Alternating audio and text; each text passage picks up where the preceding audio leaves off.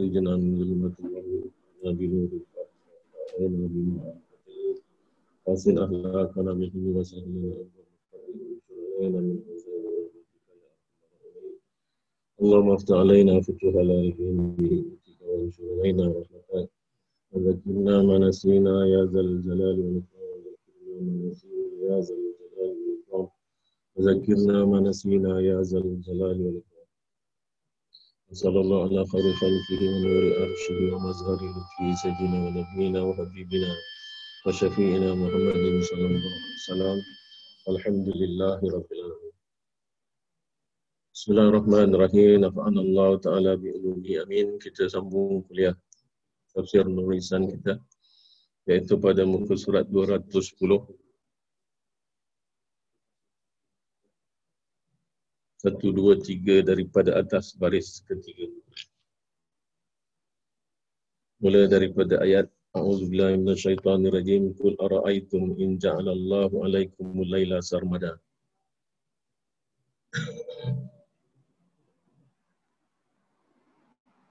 Katakanlah wahai Muhammad.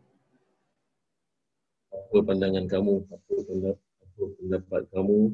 Inja Allah jika Allah Ta'ala menjadikan alaikumul laila di atas kamu malam sarmada selama-lamanya.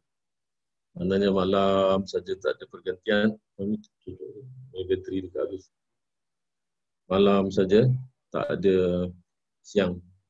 So apa agak-agak kita punya kehidupan kalau hanya menghadap malam saja illa yaumil kiamah malam tu Allah Taala jadikan sampai nanti akhir zaman iaitu sampai hari kebangkitan illa yaumil kiamah man ilahun ghairullah ya'tikum bidiya'in siapakah tuhan lain? Selain daripada Allah yang akan dapat mendatang mendatangkan cahaya.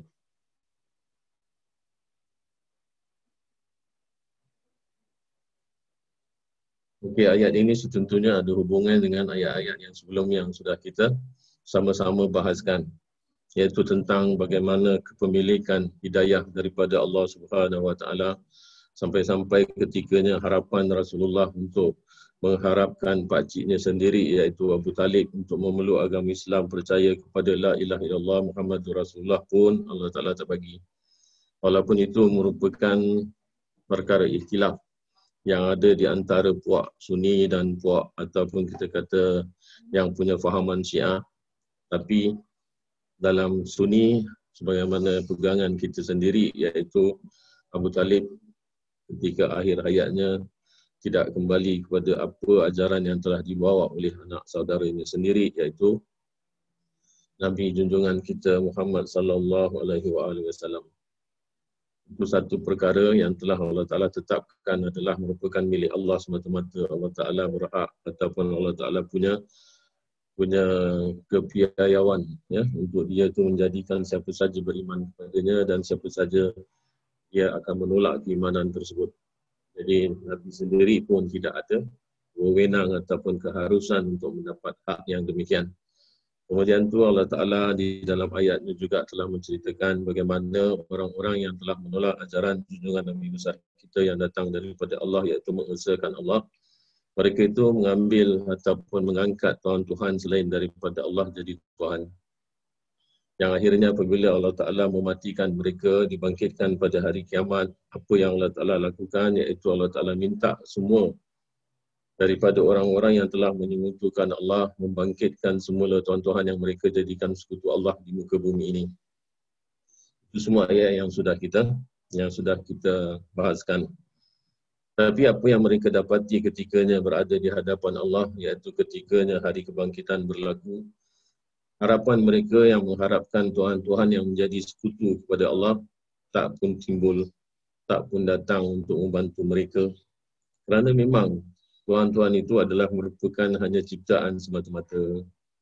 Iaitu hanya hanya kebenaran itu berlaku daripada orang-orang yang mensekutukan Allah.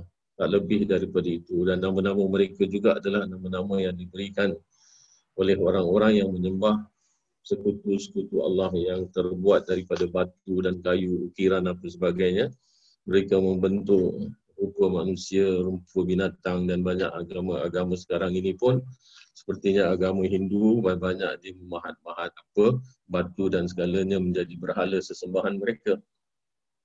Jadi itu sampai kedapatan hari ini pun kalau kita kata itu hanya daripada tangan ciptaan manusia.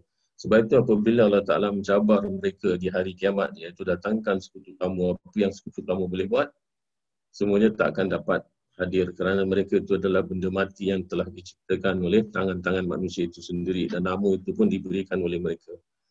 Itu juga sudah habis perbincangannya, perbahasannya. Jadi apa yang daripada ayat-ayat yang sebelumnya hidayah bukan milik kita. Sesembahan yang kita buat hanyalah mengikut sangkaan kita semata-mata. Tidak ada arahan daripada Allah. Kemudian tu Allah kata, sudah aku jelaskan melalui para rasul yang aku utuskan kepada umat manusia iaitu membawa kepada agama kebenaran yang sebenar tapi kamu nak juga pilih benda-benda yang kamu ciptakan sendiri. Dan ayat ini seterusnya adalah Allah Ta'ala suruh kita pakai minda kita, buka hati kita, lapangkan dada kita. Supaya dalam keadaan boleh berfikir itu, kamu tahulah yang mana satu betul, yang mana satu salah. Allah Ta'ala buka pula apa yang ditanyakan dalam ayat ini. Kul ar'aitum in ja'alallahu alaikumul layla sarmada. Apa akan terjadi kepada muka bumi ini, kepada tempat tinggal kamu, kalau Allah Ta'ala jadikan malam sepanjang masa ila yaumil kiamah sampai ke hari kiamat. Allah Ta'ala tanya kita sekarang ini, man ilahu ghairullah, siapa Tuhan, Tuhan yang mana selain daripada Allah, ya'tikum bidia ini. Yang akan dapat mendatangkan cahaya. Iaitu daripada kegelapan malam itu berubah masuk siang. Kata olehmu yang Muhammad, khabarkan olehmu akan daku jika Allah Ta'ala jadi atas kamu itu malam selama-lamanya. kita tak menghadapi malam yang begitu panjang. Walaupun ada musim di dunia ni, malam itu sampai berbulan-bulan. Eh. Ada yang sampai enam bulan malam, yang ada sampai enam bulan siang. Tetapi akhirnya pun akan dapat dapat cahaya, dapat setelah daripada daripada musim malam yang panjang itu, kemudian itu bertukar siang pula sepanjangnya. Jadi itu pun ada pergantian iaitu antara musim musim yang malamnya sangat panjang, siangnya sangat pendek. Kadang-kadang siangnya panjang, malamnya pendek. Tetap dia bersilih berganti. Dan kita orang-orang yang hidup di satu istiwa iaitu di pertengahan muka bumi ini, kita dapat dua-duanya sekali iaitu siang dan malam dalam jumlah masa ataupun dalam jangka masa yang hampir bersamaan iaitu 12 siang, 12 jam siang, 12 jam malam begitu. Jadi ini adalah pertanyaan yang Allah Ta'ala berikan kepada manusia. Fikirkanlah sendiri. Andai kata semuanya malam, macam mana kamu akan menjalankan hidup? Gelap macam-macam nak cari nak cari usaha ataupun untuk nak cari makan, untuk nak cari kehidupan sangat payah dalam kegelapan. Lepas tu dia tanya, mana ada Tuhan yang lain? Kamu boleh minta aku kepada berhala kamu untuk mendatangkan matahari menerbitkan siang?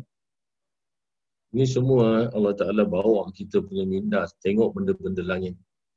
Macam mana Allah Ta'ala mengaturkan benda-benda langit. Kadang-kadang datang bulan, kadang-kadang hilang bulan, datang matahari, matahari hilang, datang bulan. Jadi semua itu adalah merupakan tanda-tanda yang sepatutnya kita mendengar ke atas, kita tengok inilah kekuasaan Allah. Air yang kita gunakan, air yang kita minum, air yang kita buat tanam ataupun siram tanam-tanaman adalah datang daripada siapa? Kita kata oh, daripada sungai kerana sungai itu memang sudah terbentuk lama tapi asalnya air itu sudah dari mana? Sebelum lagi dijadikan manusia dijadikan muka bumi ini disiapkan segala prasarana yang untuk kedatangan manusia iaitu manusia adalah makhluk terakhir yang Allah Ta'ala jadikan untuk menempati dunia ini sebagai makhluk yang sangat dihormati. Sebab itu sebelum datangnya makhluk sebelum Adam turun ke muka bumi ini Allah Ta'ala sudah persiapkan apa yang sepatutnya dia dapat ataupun yang akan memudahkan kehidupan Nabi Adam AS dan seluruh generasi manusia. Sebab itu Allah Ta'ala turunkan hujan lama ribuan tahun, ratusan tahun dulu. Allah Ta'ala simpan air-air itu di dalam batu-batu, di dalam gunung-gunung.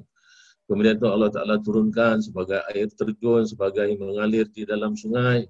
Kemudian itu sungai itu membawa kepada laut. Allah Ta'ala letakkan perbatasan antara air sungai dengan air laut. Tidak akan bercampur satu masin, satu tawar adalah semata-mata kerana untuk memberikan kebaikan kepada seluruh generasi umat manusia. Itu pun tak dapat fikirkah? Ha, itu yang nak disampaikan dalam ayat ini. Afala atas ma'un. Apakah kamu tidak mendengar? Apa hubungan mendengar dengan malam? Allah Ta'ala jadikan malam sepanjangnya. Kemudian tu apabila Allah Ta'ala nak keluarkan nak keluarkan cahaya tu, kemudian tu dihubungkan afala tasma'un.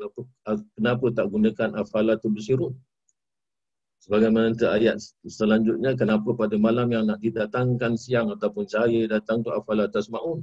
Kenapa gunakan apakah, kamu tidak mendengar? Seolah-olah macam telinga kita ni akan mengetahui bahawa hari siang itu sudah sampai.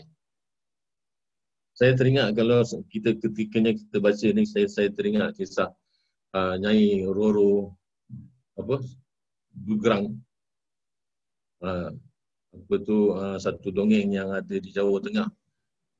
Memang cerita ni cerita dongeng tapi dia sudah dijadikan sebagai budaya.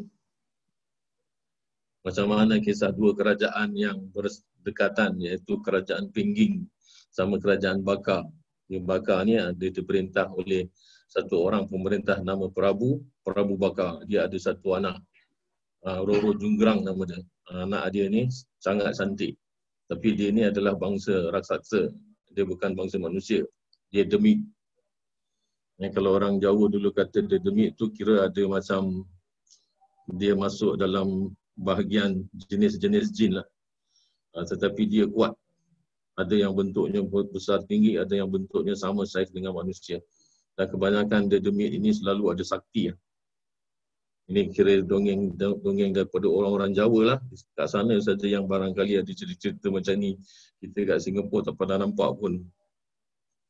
Nah, jadi apabila terjadi, iaitu, iaitu dia berjiran, negara ini berjiran, daerah ini berjiran, iaitu antara yang Prabu Bakar ni, dia nak meluaskan jajahan dia jadi dia berperang dengan kerajaan Pingging. Jadi kerajaan Pingging ni ada raja nama dia Damar Maya. Jadi Damar Maya ni ada anak anak dia tu Ban, uh, Bandung Bondoroso. Jadi sampai sekarang pun ada nama Bandung kat Jawa Tengah kan. Barangkali agaknya asal daripada nama pangeran inilah. Iaitu pangeran daripada kerajaan Pingging ini. Jadi apabila berperang, Prabu Bakar kalah walaupun dia sakti tetapi uh, Bandung Bondoroso ni lagi kuat, lagi saktinya lagi tinggi jadi dia bunuh. Dia bunuh ini Prabu Bakar mati. Jadi apabila dia sudah dapat menawan kerajaan Bakar ni, dia tengok ni anak dia, anak kepada Prabu Bakar ni cantik, iaitu Roro Junggerang ni. Tapi Roro Junggerang apabila dipinang oleh Bandung Bandar Rasa ni, dia tak nak kerana macam mana aku nak hidup dengan satu orang yang telah membunuh ayah aku sendiri. Uh, jadi dia paksa-paksa dipujuk-pujuk-pujuk akhirnya baiklah aku letakkan satu syarat iaitu pertama engkau kena gali perigi gali perigi yang sangat dalam sampai bertemu air. Kemudian tu kau masuk dalam perigi itu. Ini semua hanya setiga mujizat daripada putri ini, Roro Junggrang. Kalau ditranslatekan ke dalam bahasa Melayu kita, maknanya putri tinggi lampai ataupun putri ramping. Nah, jadi apabila dia sudah gali itu perigi, dia masuk. Kalau dia masuk, dia suruh orang tutup. Iaitu dia suruh menteri dia. Uh, nama Gopala sebab tu orang India sekarang ada banyak nama Gopal Gopal. Barangkali agak asal daripada ini juga kerana itu semua adalah dongeng Hindu. Jadi dia kata Gopala kau pergi tutup batu supaya dia tak dapat keluar. Tapi oleh kerana Bandung Bandung Rosa ni ada banyak sakti dia dapat keluar juga. Marah-marah mulanya tapi apabila tengok kecantikan ah, ni kekuatan orang perempuan ni senyum-senyum aja dengan orang lelaki pun semua cair. Marah-marah pun tak boleh dibuat apa-apa kerana nak akan kahwin sangat-sangat dengan roh-roh Junggerang ni dia kata tak apalah ni hanya ibu mensilat engkau barangkali hati engkau belum cukup lembut untuk terima aku sebagai suami. Enak juga. Ha, kalau kita oh dah lah forget lah bukankah satu orang cantik lah. ada banyak lagi cantik lah. Kan? Jadi dia kata yang kedua ni kau kena buat satu ribu candi ataupun satu ribu uh, macam candi Borobudur tu, patung-patung yang dia terbentuk arca-arca yang sampaikan membentuk sebuah uh, biara ataupun sebuah sebuah temple eh sebuah kuil jadi dia kata kau kena siapkan ini temple ataupun ini kuil uh, dalam masa satu malam iaitu kena buat seribu arca. Jadi kerana dia sakti, dia calling-calling ni semua orang-orang yang di bawah dia iaitu jin-jin ni semua yang duduk dalam tanah, yang duduk atas udara. Jadi dikumpulkan kamu buat. Jadi apabila nak dekat sampai itu, nak dekat sampai subuh iaitu matahari sudah sudah bakal fajar sudah bakal datang iaitu siang sudah akan menjemput meninggalkan malam tiba-tiba dia kata nampak-nampaknya dia akan berjaya kata puteri Roro Jonggrang ni dia kata kalau berjaya maknanya aku akan kahwin dengan dia. Oh, kalau macam itu aku mesti atur tipu muslihat. Jadi dia sebut, dia panggil, dia, dia kejut semua. So, dia pernah dayang-dayang, dia kata kamu cuba-cubalah apa tu buat menumbuk padi. Jadi pagi-pagi hari tu sudah tumbuk padi. Jadi tumbuk padi tu kan bising tentang guntung guntung guntung kemudian tu dia suruh sebagian daripada orang-orang dia bakar jerami arah daripada sebelah timur kerana hari matahari terbit daripada sebelah, sebelah timur. Jadi cahaya itu konon-kononnya sudah terbit daripada sebelah timur. Tapi cahaya itu sebenarnya adalah datang daripada orang yang membakar jerami. Dan orang bakar jerami, jerami ini kering. Kalau dibakar bunyi kafir-kafir macam rokok keretek itu. Kemudian tu orang sudah mula tumbuk padi, sudah sangat bising. Pentang tuntung, pentang tuntung. Ha, jadi apabila dia dengar, iaitu Bandung Bandar Rasul ni dengar sudah bising-bising dan sudah nampak seberkas cahaya di keluar daripada sebelah arah timur dia kata oh aku sudah gagal aku sudah gagal dia sudah bikin 999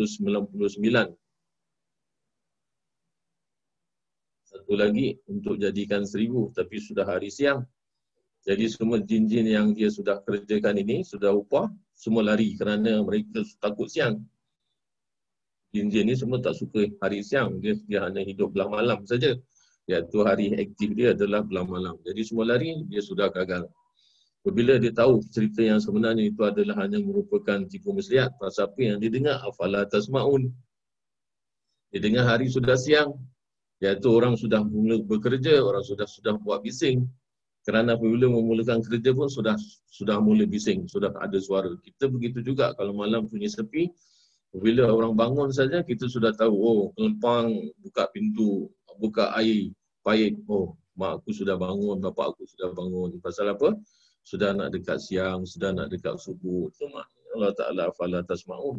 Ogah tidak kamu mendengar iaitu tanda-tanda datangnya siang kerana ada orang punya aktiviti sudah dimulakan jadi apabila dia sudah marah gitu kerana dia tak dapat kahwin dengan eh semua cerita pasal perempuan sanggup eh jadi dia marah ni kali dia betul-betul marah dia tak kasih maaf dia kata aku sumpah aku jadi batu. You are the one to make it 1000 kata dia.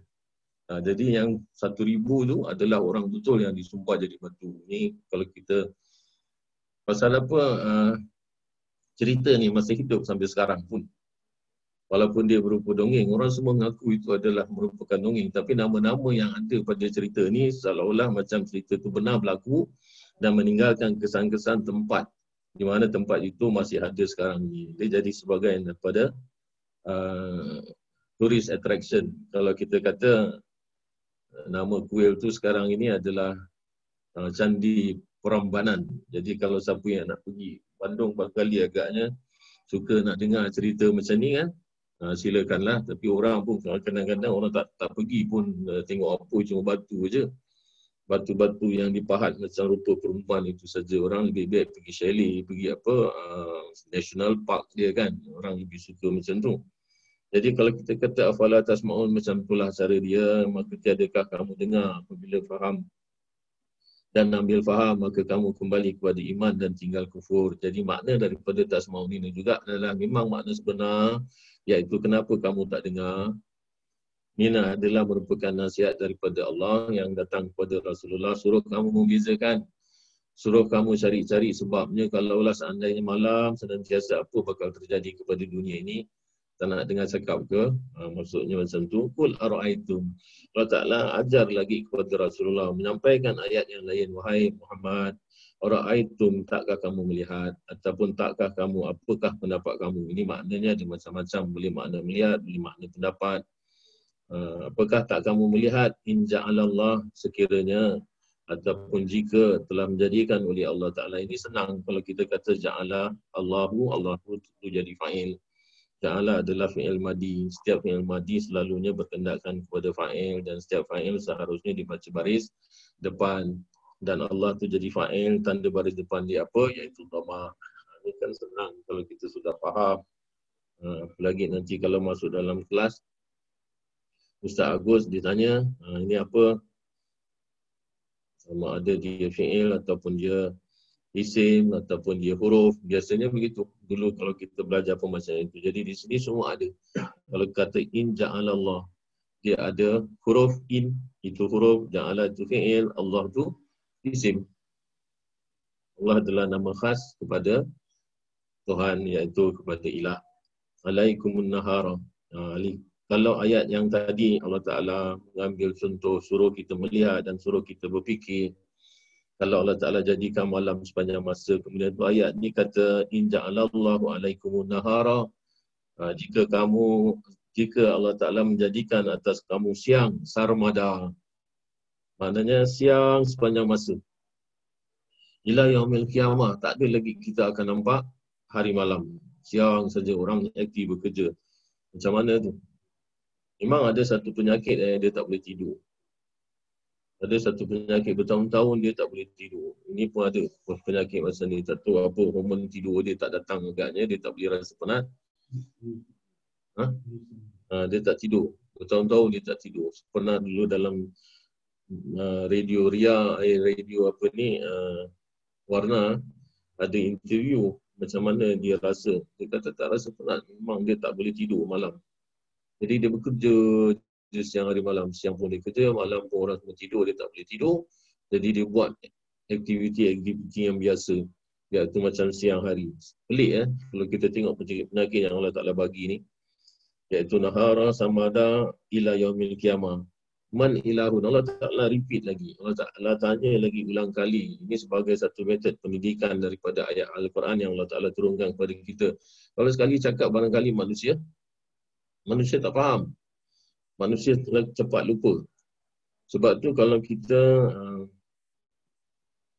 pergi uh, kelas-kelas motivasi ya, ataupun kita pergi apa tu attend kursus-kursus tentang motivasi ataupun tentang macam mana nak marketing uh, satu-satu barang nanti semua akan menuju kepada satu metod di mana pemberitahuan ataupun advertisement tu seharusnya dilakukan berulang-ulang. Dan kalau kita nak buat poster pun, poster tu tidak hanya satu tempat. Di mana orang banyak memandang di situ poster akan ada. Jadi seolah-olah macam benda ni akan melekat pada kepala otak kita. Sebab tu dalam advertisement, advertisement TV. Kadang-kadang advertisement tu itu juga. Tetapi itulah tujuan yang sebenarnya dia repeat, repeat, repeat kasih mata kita macam sudah captured. Benda tu terus melekat dalam kepala otak kita sampai kita tahu Kadang-kadang lepas ni jadi ni, lepas ni jadi ni. Sebab itu itu memang tujuan dia. Dan dalam metod Al-Quran pun sama. Allah Ta'ala tanya bertalu-talu.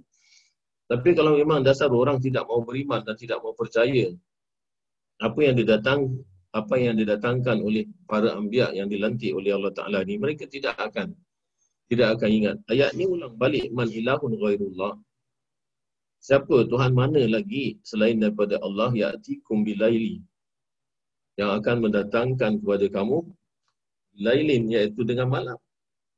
Siang saja taskununa fihi yang kamu itu akan dapat berehat di dalamnya. Kerana malam itulah yang dijadikan sebagai hari kerehatan manusia.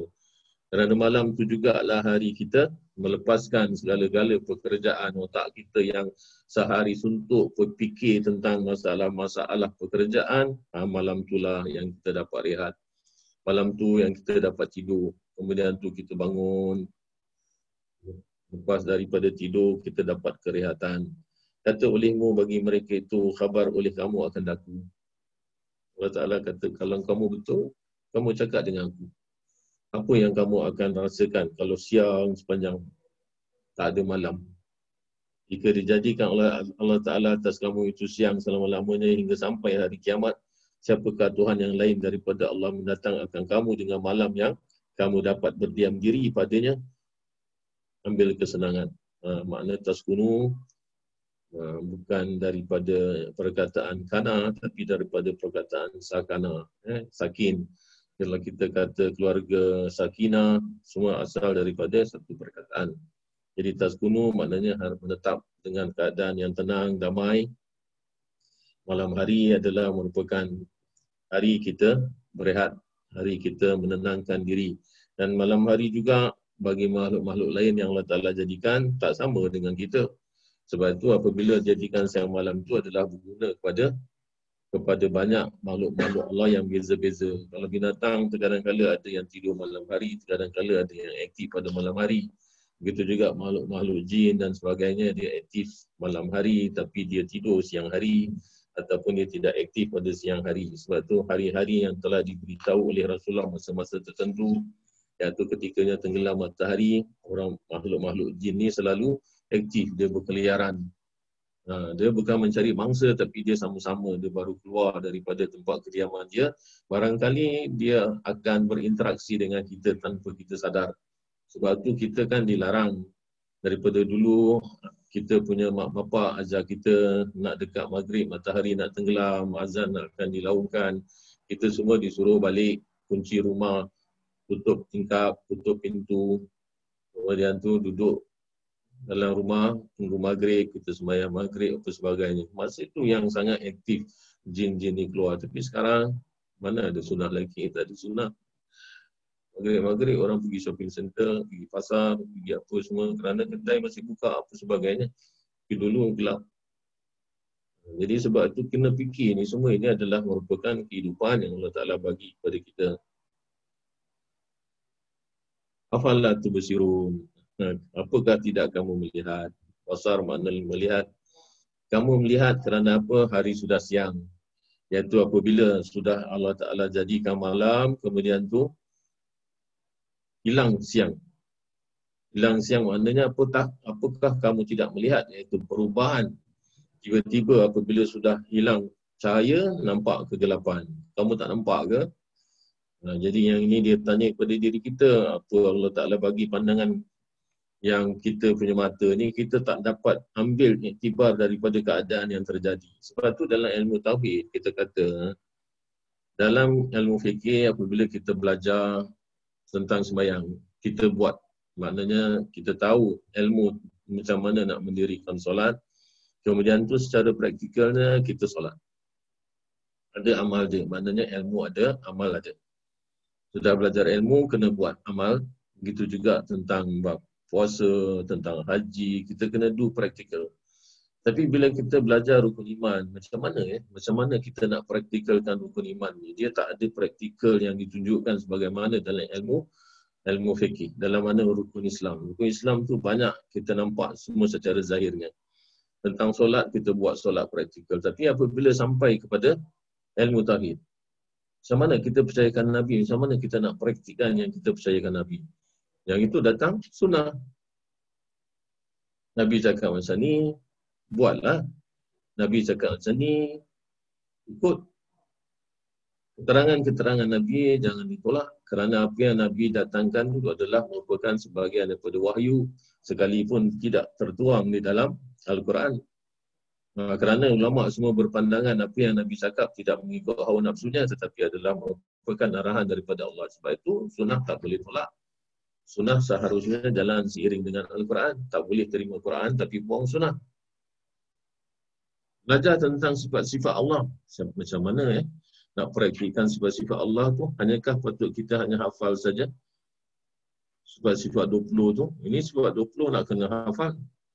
Maksudnya tu bukan menjadi satu kewajipan kalau tak hafal pun tapi tahu bahawasanya itu adalah merupakan sifat-sifat Allah yang maha agung tetapi apabila kita mengetahuinya, tentunya kita akan dapat mempraktikkannya. Kalau kita kata Allah Ta'ala basar, Allah Ta'ala bagi kita tentunya daripada zat yang memberikan penglihatan, tentunya boleh melihat.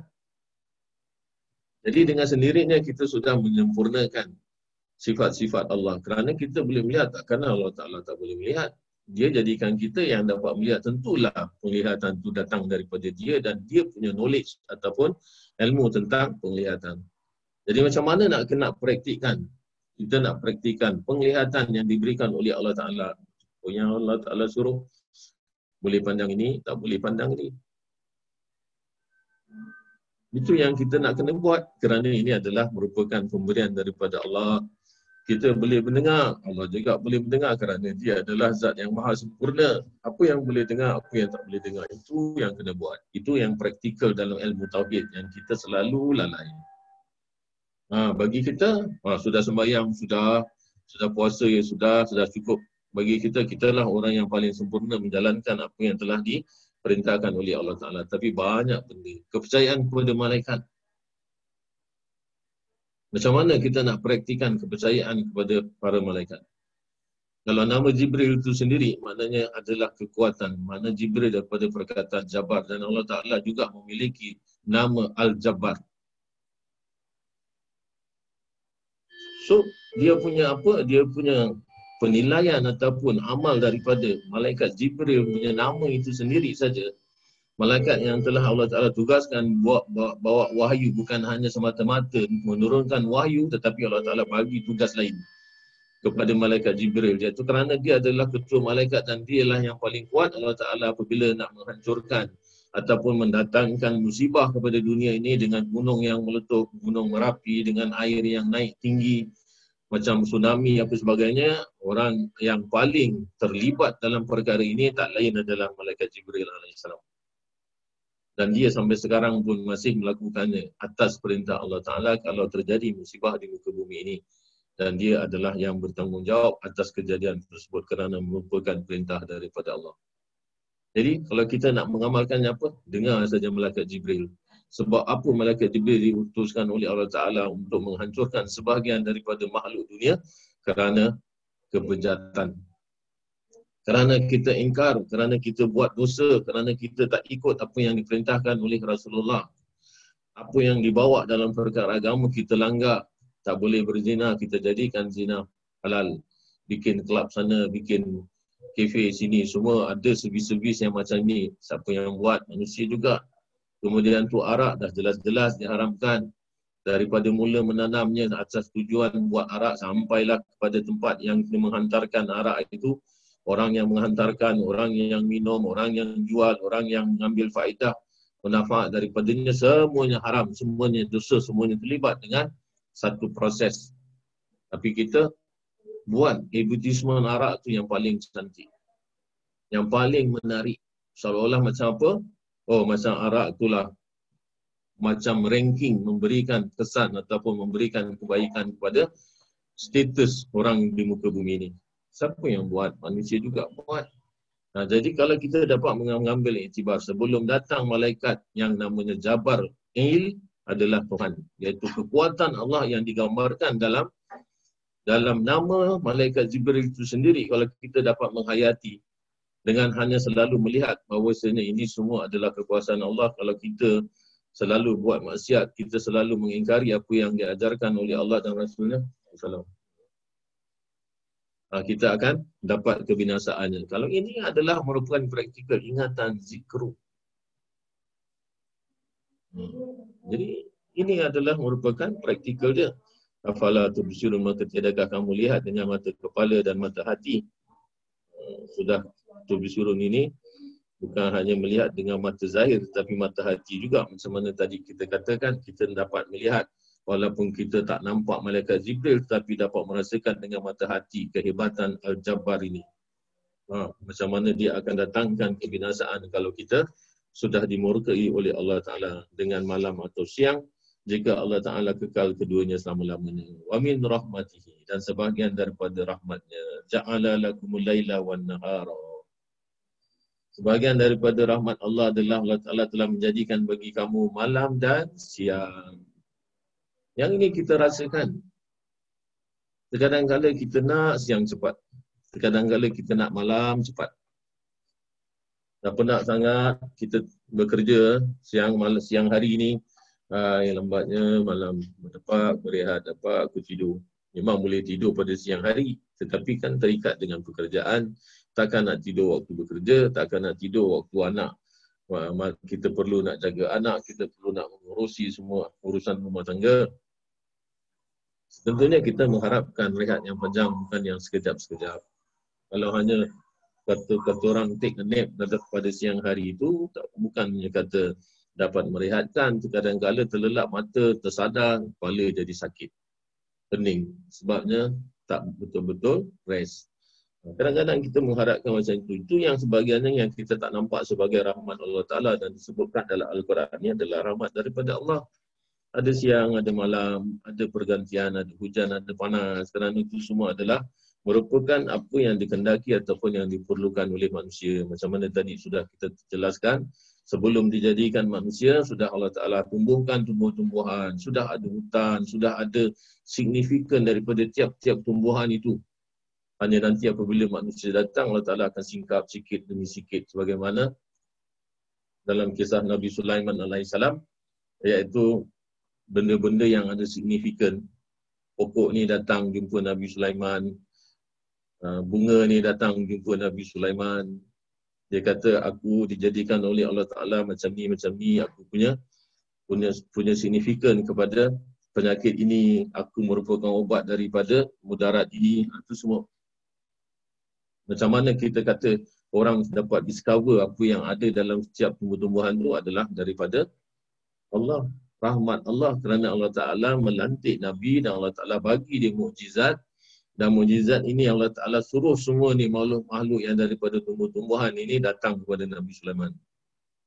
Sebab tu aromaterapi adalah asalnya daripada yang diamalkan ataupun yang disebut ilmu itu daripada sejak zaman Nabi Sulaiman AS.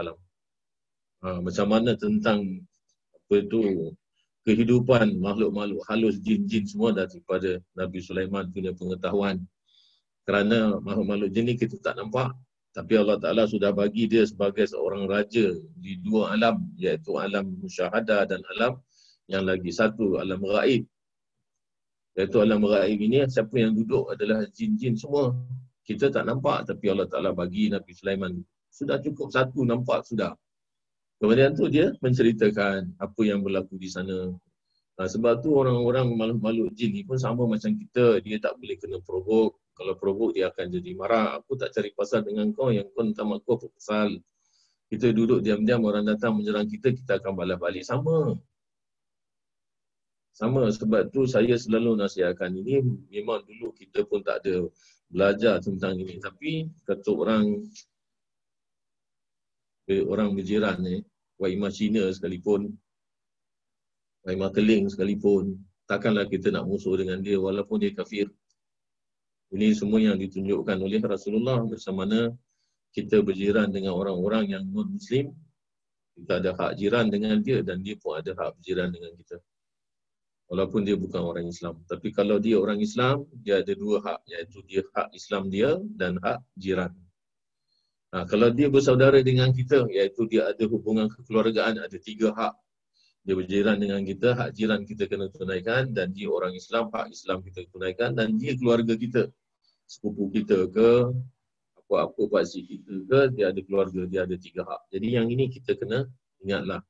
Kalau kita kata kita hanya hidup dalam alam musyahadat tidak iaitu alam gaib itu ada di sisi kita ada di samping kita sangat dekat dengan kita jadi itu semua adalah merupakan rahmat daripada Allah litaskunu fihi yang untuk kamu mempergunakan sebaiknya bukan litaskunu fihi itu pada malam hari Allah Taala sudah jadikan malam untuk perehatan. Tapi apa yang kita kerjakan, yang namanya manusia konon-konon nak berehatlah. Dengan apa? Dengan pergi kelabing. Dengan pergi kafe-kafe. Berbual sampai 2-3 pagi. Berbual yang tak ada hasilnya. Bukan satu perbahasan ilmiah.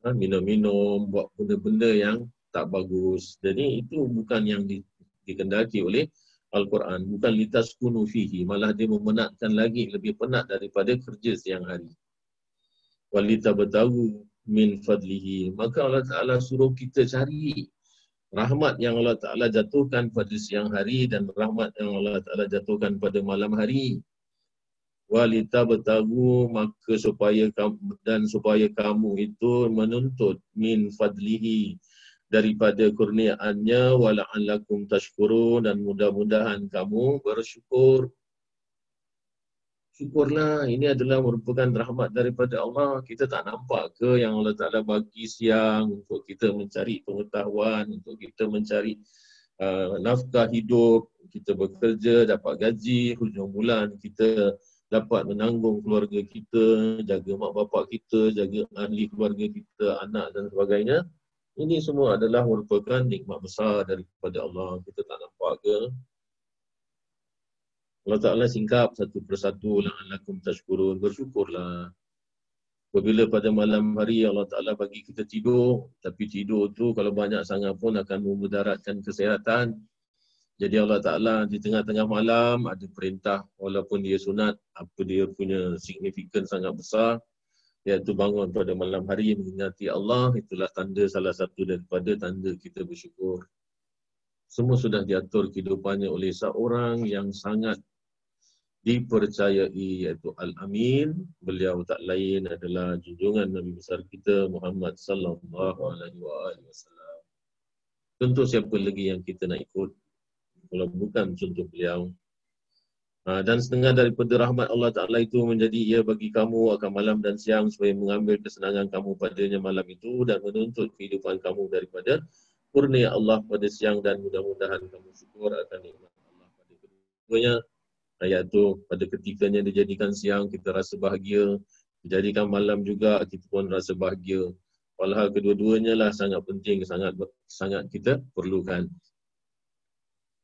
ingat eh apabila Allah Taala nak jadikan Adam nak hantar Adam ke dunia ini dengan isteri dia Allah Taala dah siapkan semua prasarana untuk kehidupan umat manusia generasi daripada tulang sulbi Adam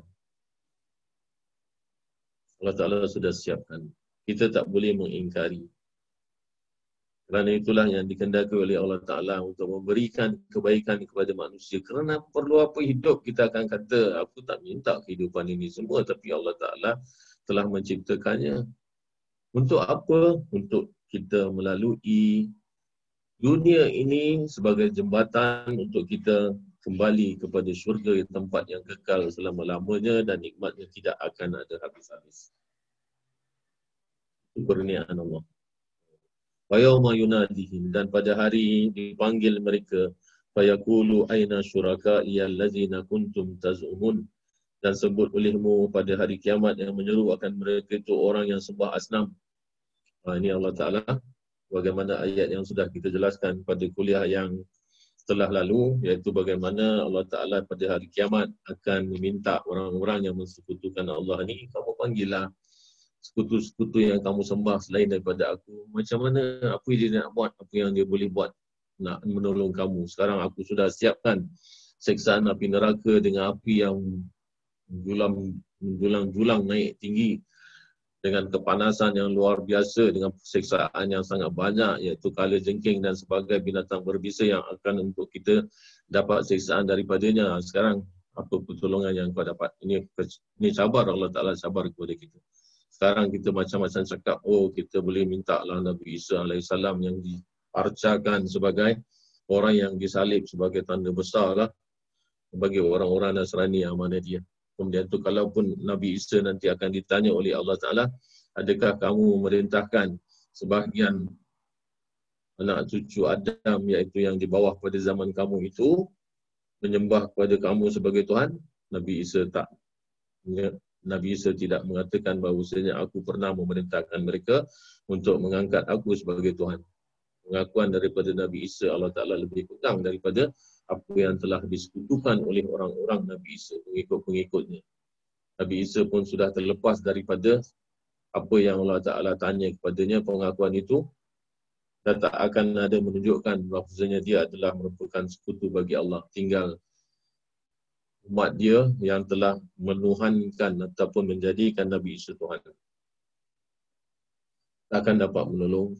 Tanda salib yang mereka agung-agungkan tajud tajud lah apa benda tu. Tu tajud kan orang ini. Cakap orang Kristian. Kerana tajud tu maknanya sentuh.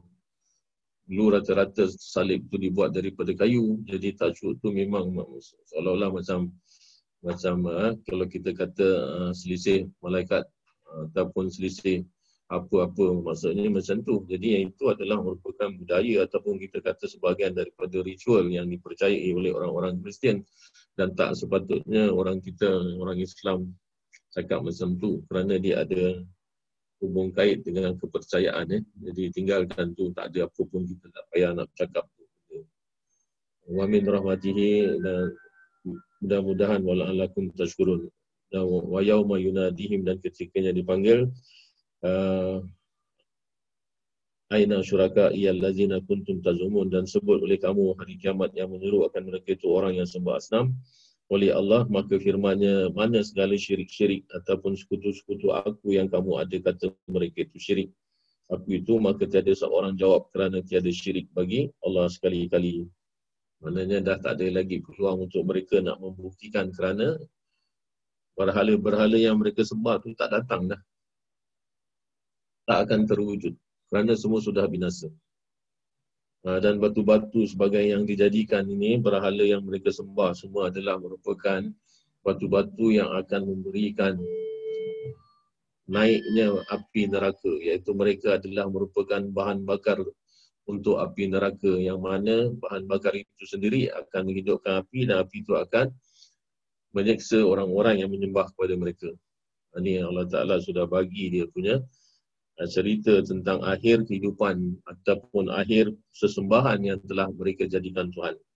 Naza'na min kulli ummatin syahida. Maka kami akan datangkan atau kami akan keluarkan kata Allah Taala pada tiap-tiap golongan umat sebagai adanya seorang saksi.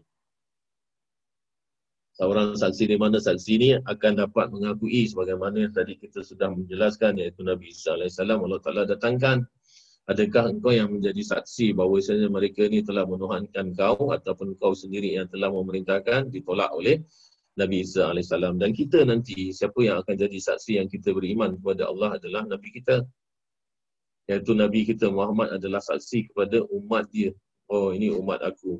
Sebab tu Nabi sangat peka dalam masalah kejahatan umat. Dia tak mahu umat dia tu akan dapat malu nanti di akhirat. Ini sayangnya Nabi kepada kita. Masya Allah kita tak akan dapat lagi kasih sayang daripada seorang pemimpin malah dia tu menganggap kita ni adalah tugas dia kalau sakit kita dia nak lebih banyak sakit menanggung daripada sakit kita tak ada lagi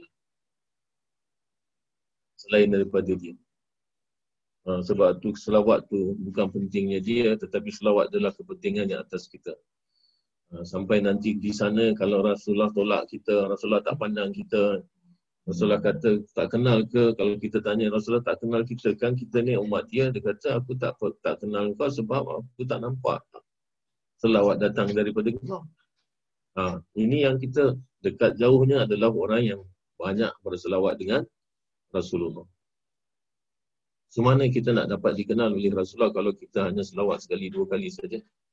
Maknanya kita tak ingat dia di dunia dan dia pun tidak akan ingat kita di akhirat. Jadi sebab tu dia adalah merupakan orang yang akan dapat memberikan syafaat uzma, syafaat yang paling besar. Dia boleh ubah kerana dia minta kepada Allah Ta'ala, jangan malukan umat aku. Hapuskan dosa dia, hapuskan dia punya kesalahan, catatan dia punya surat.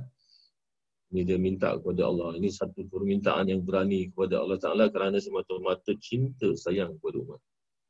Kita sikit-sikit aja selalu nak mempertikaikan. Macam mana? Macam mana kita adakah kita ni benar-benar sayang kepada Rasulullah? Macam-macam umat bergaduh sana bergaduh sini. Kerana hanya sikit saja pandangan-pandangan yang berbeza kita pun sudah jadi musuh. Kau boleh ke bertolak ansur?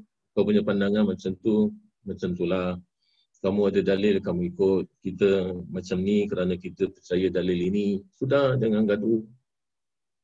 Selalu waktu di mana pun kuliah saya selalu, selalu ingatkan. Kita umat Muhammad kita sayang kepada Nabi kita. Jadi macam mana letaknya sayang kita kalau hanya nak bercakap siang hari malam? Musuh-musuh di sekitaran kita sangat banyak. Mereka tu akan mencumuh kita. Alah, orang Islam umat Muhammad ni Nabi dia ajar macam tu lah kalau kita kelakuan buruk kita kita kelakuan buruk mak bapak kita dapat malu. Oh orang akan tengok apabila kelakuan kita macam tu dia punya impression daripada orang yang memandang kelakuan yang macam tu barangkali mak bapak ni macam ni. Kalau dia tak kenal kita.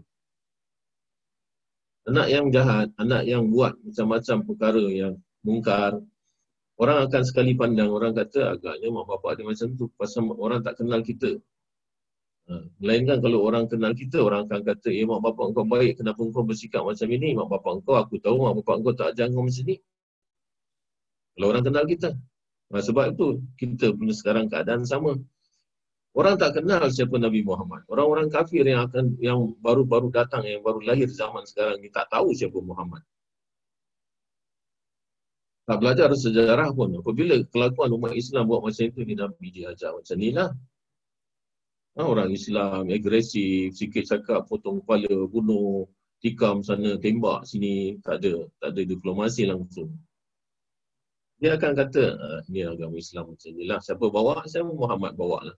Tapi kita tak tahu macam mana sayangnya Nabi dengan kita.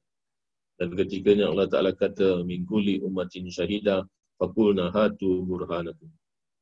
Jadi saksi-saksi ini akan datang membela kepada kita. Kita siapa yang dapat bila hanyalah Nabi kita. Kalau tak sayang dia, nak sayang siapa lagi. Ada yang akan dapat membela lebih daripada dia nanti bila berhadapan dengan Allah. Dia kekasih Allah, dia yang paling dicintai oleh Allah. Kadang-kadang apa minta dia tu Allah Ta'ala bagi sebab kerana Allah Ta'ala sayang kat dia. Sampai dia minta kepada Allah Ta'ala semua buku catatan umat aku bagi kat aku. Supaya kalau nampak yang salah aku potong. Aku buang aku nak tunjukkan kepada engkau semua catatan rumah aku semua baik-baik belaka sampai macam tu sekali Rasulullah minta kepada Allah Ta'ala nak hapuskan catatan yang buruk daripada umat dia sebab dia sudah buat dosa. Tapi Allah Ta'ala tak bagi. Kalau tak ada kata itu adalah sunatullah. Apa yang dicatat oleh malaikat itulah kebenaran apa yang telah dikerjakan oleh umat kamu. Kalau baik ia ditulis baik sebagai satu kebenaran. Kalau jahat dia tulis jahat sebagai satu pembalasan. Itu dah tak boleh lari. Kerana itu adalah merupakan sunatullah. Jadi macam mana? Allah Ta'ala kata, tetap dia akan aku biarkan. Tetapi aku tak akan memberi aib kepada umat kamu. Jadi kita masuk dalam satu tempat yang orang lain, umat lain tak nampak waktu kita dihisap, waktu kita dibacakan apa semua amalan-amalan buruk yang ada dalam catatan kita. Tengok Allah Ta'ala lindungi aib kita. Tapi kita kat dunia, kita buat apa? Aib orang yang kita buka. Kita cerita buruk orang yang kita jadikan bahan-bahan percakapan kita. Walhal Allah Ta'ala sudah cukup baik nak tutup aib kita nanti di akhirat. Tapi kita buka aib saudara kita di dunia. Apa hak kita? Patutnya kita sebagai orang yang sama-sama umat, sama-sama mengharapkan syafaat daripada junjungan adalah doa mendoakan antara satu sama lain. Semua orang buat kesalahan, tak orang tak kita. Kalau sampai masanya kita tersilap, kita akan buat kesalahan. Kita tak selalunya betul, kita tak selalunya perfect. Hari ini kita boleh baik, tapi besok berubah. Ini banyak terjadi sebab itu fikir sebelum kita nak mengutuk orang, terkadang-kala ada elemen-elemen penting yang baik yang pernah orang kerjakan yang kita tidak pernah buat tu.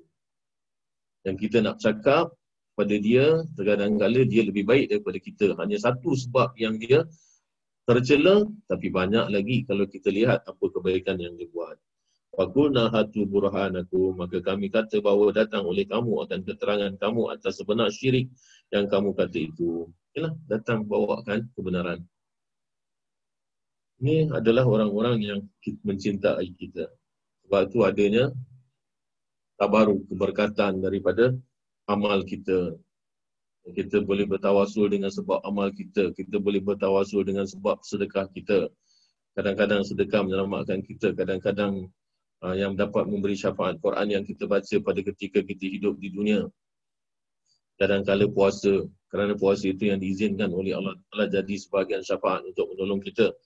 Ini semua adalah saksi-saksi kita. Sebab itu kalau kita nak sembahyang, macam mana nak tahu banyaknya sembahyang? Sebab itu kita disuruh beranjak. Kalau yang kita sembahyang fardu, kita duduk, kita berdiri pada satu spot. Kemudian tu nak sembahyang sunat ataupun nak sembahyang yang lain-lain, kita kena ubah, kita kena anjak sebagaimana banyaknya tempat sujud kita, sebagaimana tempat banyaknya tempat berdiri kita pada kita mengerjakan solat, ini semua akan bangkit sebagai burhanakum. Ha, sebagai bukti yang aku sudah mengerjakan ini, bumi yang tempat kita pijak akan kata, dia pijak aku waktu dia sembahyang. Bumi yang lain pula kata, dia pijak aku ketika dia sembahyang. Yang bumi tempat lain lagi, dia sujud kepada aku berkali-kali dengan bumi-bumi yang lain, maka ini semua akan bangkit memberikan burhan. Jadi, maka kami kata bawa datang oleh kamu akan keterangan kamu atas sebenar syirik yang kamu kata itu fa'alimu annal haqqa lillah. Maka ketahuilah uh, ataupun yakin eh makna fa'alimu ni yakin ataupun ketahui annal haqqa lillah bahawasanya kebenaran adalah milik Allah. Kebenaran adalah bagi Allah. Tak ada yang al-haq kerana salah satu daripada nama Allah adalah al-haq iaitu Allah Taala benar dan akan selalu benar, selama-lamanya benar. Tak ada kita boleh nak katakan apa yang didatangkan dari daripada Allah yang dibawa oleh junjungan ada satu kecacatan ataupun kesalahan. Ini sangat-sangat mengganggu akidah kalau kita sudah mengatakan bahawa al-haq itu bukan daripada nama Allah. Maka ketahui yakin mereka itu bahawa yang sebenar pada ketuhanan itu bagi Allah semata tiada sekutu padanya oleh seorang. Bila masih dia nampak ketika dia sudah di dalam alam akhirat ini sudah tidak berguna. Kerana baru nampak, oh Allah Ta'ala suruh bangkitkan semua sekutu-sekutu yang pernah aku sembah, semuanya sudah binasa. Semuanya Allah Ta'ala sudah jadikan bahan bakar api neraka, mereka tidak bangkit. Bila kita compare dengan adanya Allah Kemudian tu kita tengok sekutu-sekutu yang kita pernah sembah, oh tak ada benda.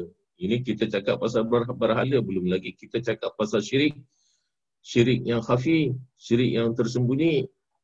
Ha, buat sesuatu tetapi mensekutukan Allah nampak macam baik tetapi dia buruk.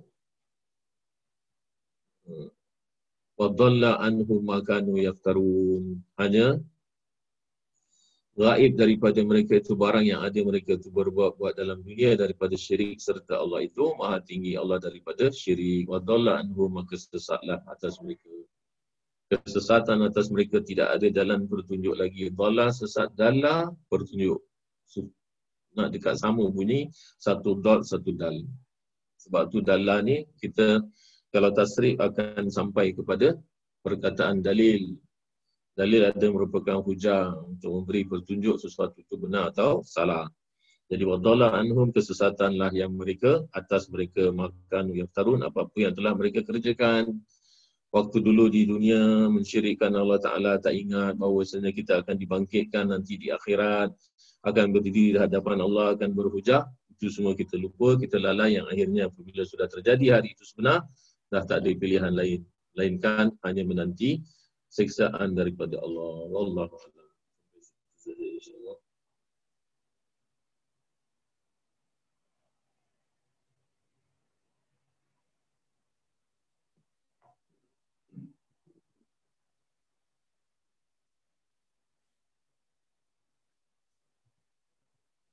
Bismillahirrahmanirrahim. Nafa'an Allah Ta'ala bi'ulumi amin.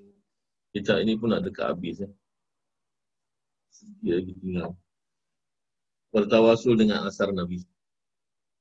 Ini bertawasul ni maknanya macam mana yang sudah kita jelaskan iaitu kita uh, bermohon kepada Allah Ta'ala sesuatu yang untuk dikabulkan permintaan itu dengan perantaraan amal kita sendiri yang itu mana yang mana itu sudah ditunjukkan ataupun sudah diberitahu oleh Rasulullah sendiri akan keharusannya ataupun kita kata sesuatu yang halal untuk kita kerjakan sebagaimana hadis yang tiga orang yang tersembunyi dalam gua. Cerita itu adalah cerita umat-umat terdahulu yang telah disampaikan oleh Rasulullah. Jadi itu sudah dibenarkan iaitu bertawasul dengan kebaikan ataupun amal kita. Sebab tu kita dianjurkan untuk buat amal all the time. Amal yang baik. Jangan buat amal yang jahat buat amal yang baik kerana dia akan menjadi penolong kita iaitu kita boleh buat perantaraan amal baik kita yang mana itu adalah merupakan perintah daripada Allah untuk sampaikan permintaan kita kepada Allah. So macam mana daripada orang jahat Allah Allah Taala daripada orang yang berdosa, orang yang belum lagi sempat bertaubat Allah Taala nak kabulkan permintaannya. Sebab tu manusia disuruh buat baik. Ha. Pesanan takwa tiap-tiap hari Jumaat kita sembahyang Jumaat Eh, cuma COVID ni aja sekarang ni ada sikit terkandas. Ni pasal tak boleh sembahyang ni. Kalau pasal kata masjid ni sekarang ni masih belum buka lagi ni sensitif ni. Ini saya cakap nanti jadi masalah ni. Bas sudah ramai, MRT sudah ramai, semua orang sudah bersesak-sesakan. Kemudian tu shopping-shopping center semua sudah penuh. Tapi masjid-masjid masih lagi ditutup. Wah, ni kadang-kadang percakapan-percakapan macam ini kita dengar. So bila lagi nak buka, bila lagi nak izinkan, sekurang-kurangnya tak payah lagi register-register lah. Register-register tu kan nanti terkadang-kadang orang jalan-jalan sampai kepada masjid, masuk waktu solat, nak solat pun tak boleh masuk. Ha, jadi sekurang-kurangnya itu register tu longgarkanlah. Ha, tak payah lagi register longgarkan tapi masih lagi kena pakai pelitup, masih lagi guna sanitizer, masih lagi ambil suhu badan. Itu kena buatlah nak masuk daripada luar kena ambil suhu badan kena ambil tracing apa semua itu kena. Ha, tapi bolehlah masuk jarak-jarak itu tu social distance kalau nak buat. Masih boleh lagi dikerjakan. Tapi masih belum ada lagi nak register sembahyang fardu pun. Register apa semua kita tak nak komen banyak lah eh. itu hanya pandangan peribadi saja uh, off record lah kita kata jangan rekod ini, ini perkara sensitif. Bertawasul dengan asar Nabi telah sabit bahawa para sahabat radhiyallahu anhu mereka bertawasul dengan asar Nabi. Mana asar ini adalah peninggalan apa yang Nabi tinggalkan. Kadang-kadang Nabi sudah tidak ada apa yang Nabi tinggalkan daripada peninggalan macam jubah, perompah Nabi ataupun kita kata na'al. Jadi itu semua adalah yang orang ambil keberkatan daripadanya. Mana tabarak tu adalah keberkatan. Jadi asar tu maknanya bekas. Asar tu makna bekas peninggalan. Sebab daripada yang Nabi sudah gunakan, macam baju, apa sebagainya itu, bekas tapak kaki Nabi, na'alnya. Nah, itu semua adalah maknanya asar. Dan tawasul tidak ada baginya melainkan satu makna saja iaitu bertawasul dengan asar Nabi SAW kepada Allah.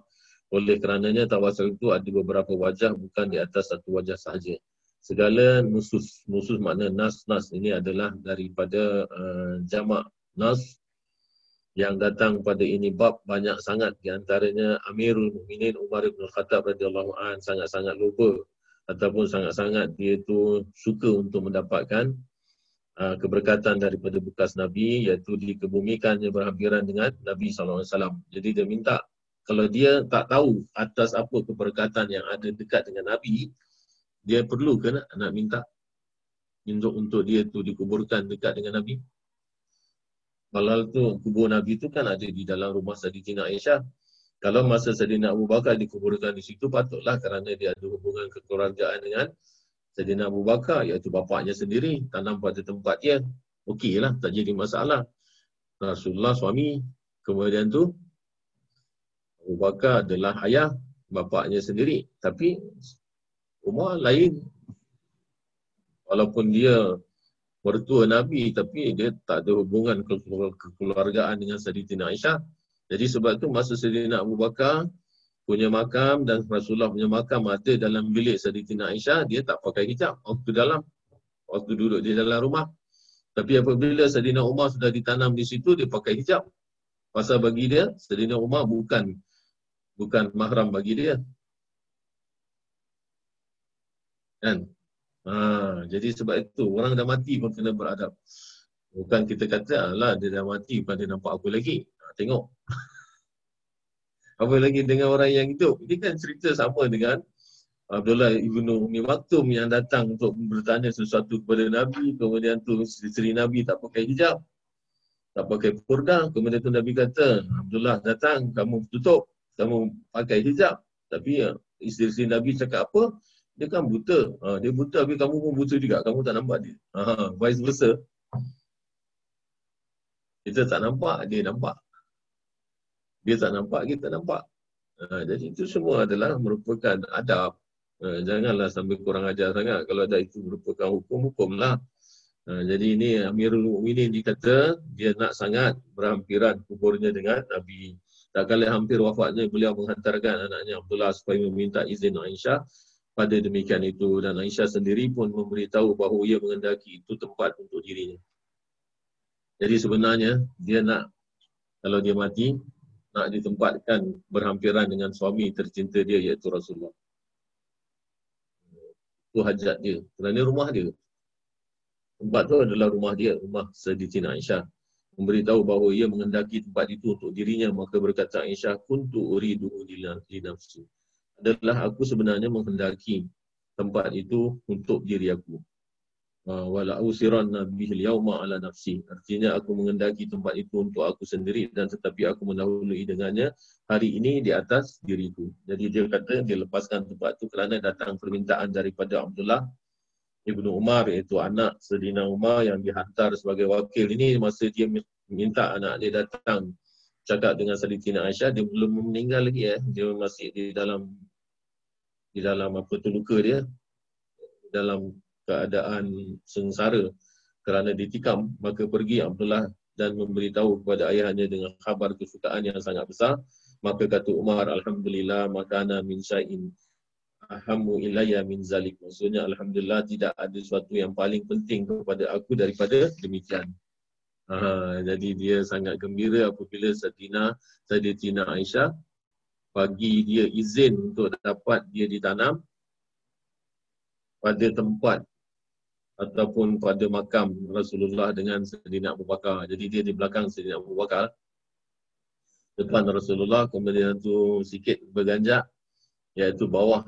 Jadi Sayyidina Abu Bakar kalau kalau dia kalau dia berdiri macam ataupun kalau dia baring tu dalam pandangan tu dia akan nampak bahu Nabi lah.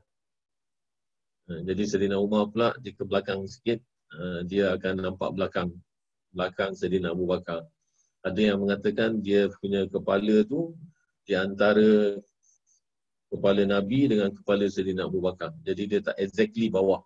Dia ada sikit selisih iaitu dia kepala dia tu kalau dia di belakang tu dia nampak barangkali tempat yang di mana Rasulullah punya punya apa tu yang triangle tu dia punya Hmm. nubuah dia tu uh, dia akan nampak kerana hmm. dia punya kepala between eh, in between kepala Rasulullah dan kepala Sayyidina Abu Bakar jadi itu yang dia kata dia sangat gembira kemudian tu kisah lain daripada tentang tawasul ataupun tentang asar ini iaitu daripada daripada Kabisah eh.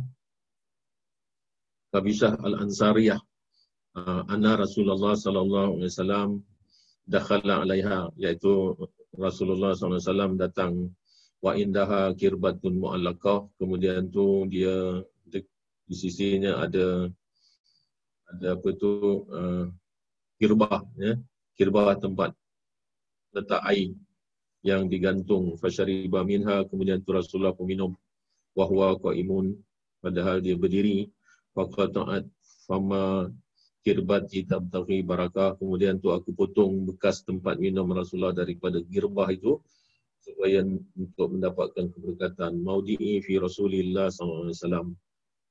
Maksudnya bahawa Rasulullah sallallahu alaihi wasallam masuk di atas suku iaitu ada yang orang sebut kabsyah ada yang kata kabisyah dan di sisinya geriba yang yang disangkut maka meminum Rasulullah daripadanya padahal ia berdiri maka memotong ia akan mulut geriba itu kerana menuntut keberkatan tempat ataupun mulut di mana Rasulullah meletakkan bibirnya ketika minum tu.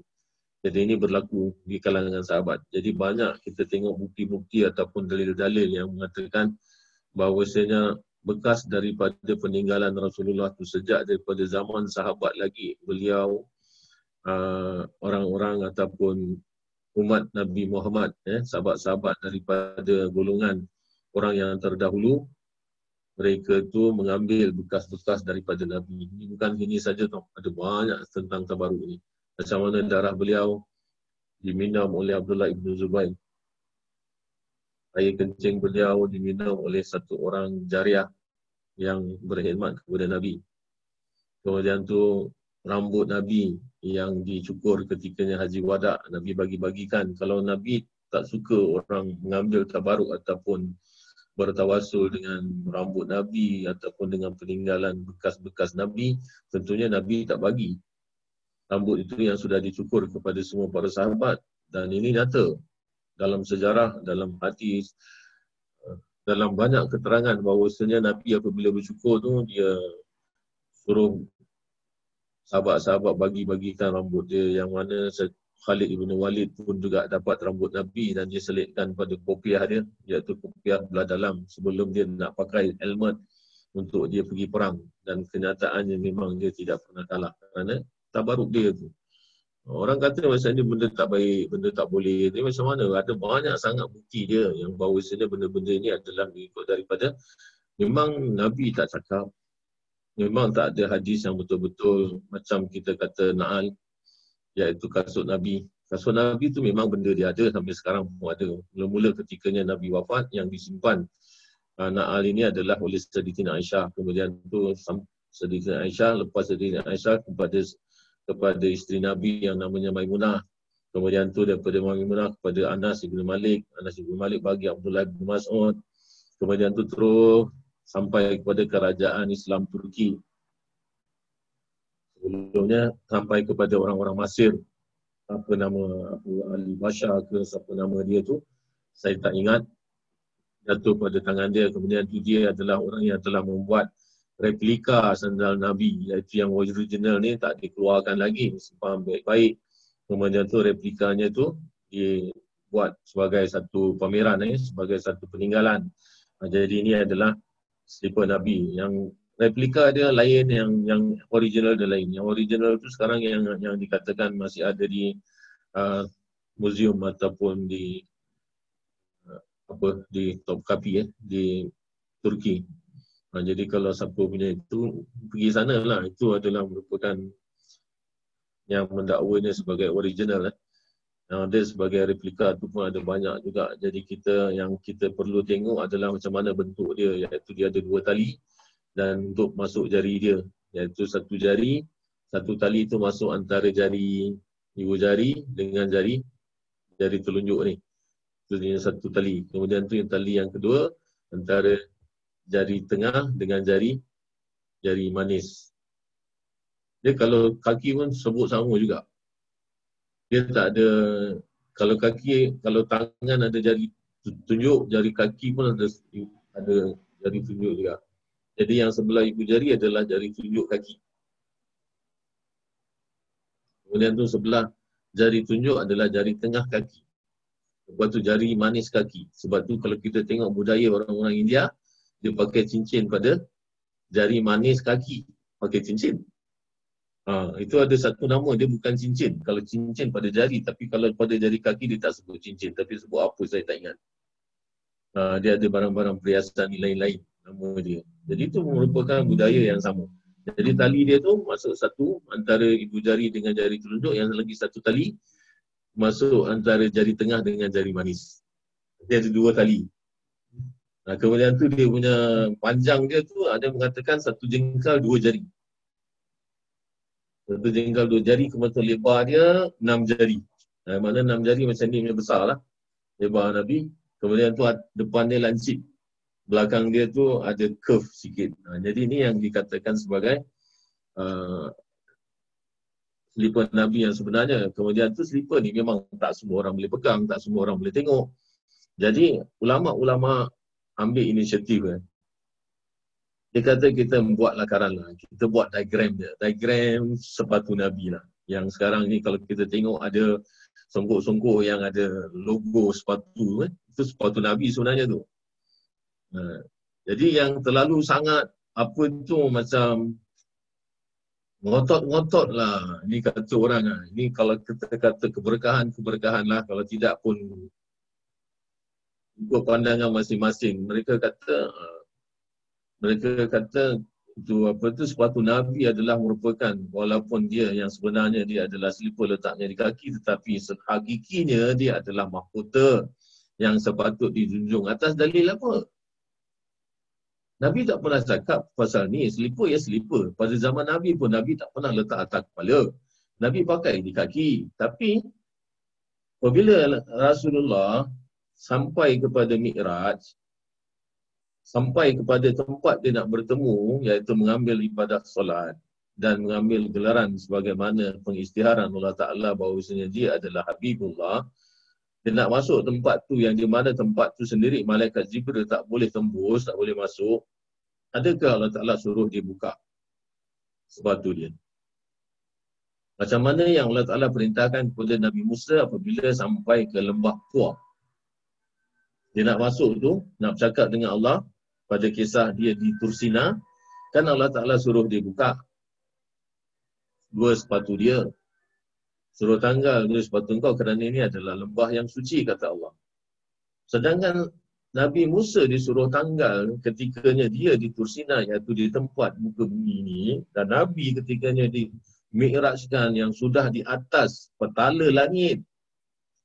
Tujuh petala langit semuanya di bawah dia yang paling atas sedangkan dia pakai sepatu. Takkah itu maknanya sepatu tu tak atas kepala kita? Dia ambil dalil daripada itu. Dia orang ada dia punya macam mana untuk menyesuaikan apa yang menjadi pendapat mereka. Ini semua adalah kerana rasa cinta yang meluap-luap kepada Rasulullah sampaikan benda yang diletakkan di kaki oleh Rasulullah pun mereka junjung. Salah ke? Saya tak kata bila, saya tak bukan bukan kata saya bila apa yang mereka buat tetapi hujah mereka. Ha. Jadi ini semua adalah perkara-perkara yang berlaku tentang macam mana terjadinya tabaruk ataupun terjadinya tawasul.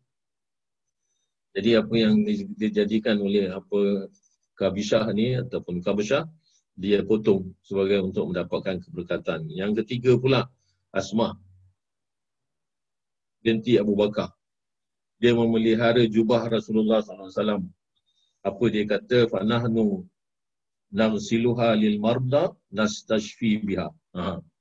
Maksudnya kami membasuhkan untuk pesakit-pesakit. Kami membuat membuat menyembuhkan dengannya. Ha, jadi ketikanya Rasulullah wafat ini ada satu keterangan yang mengatakan barang barangkali apa yang uh, sebahagian pandangan daripada orang yang mengatakan bahawasanya uh,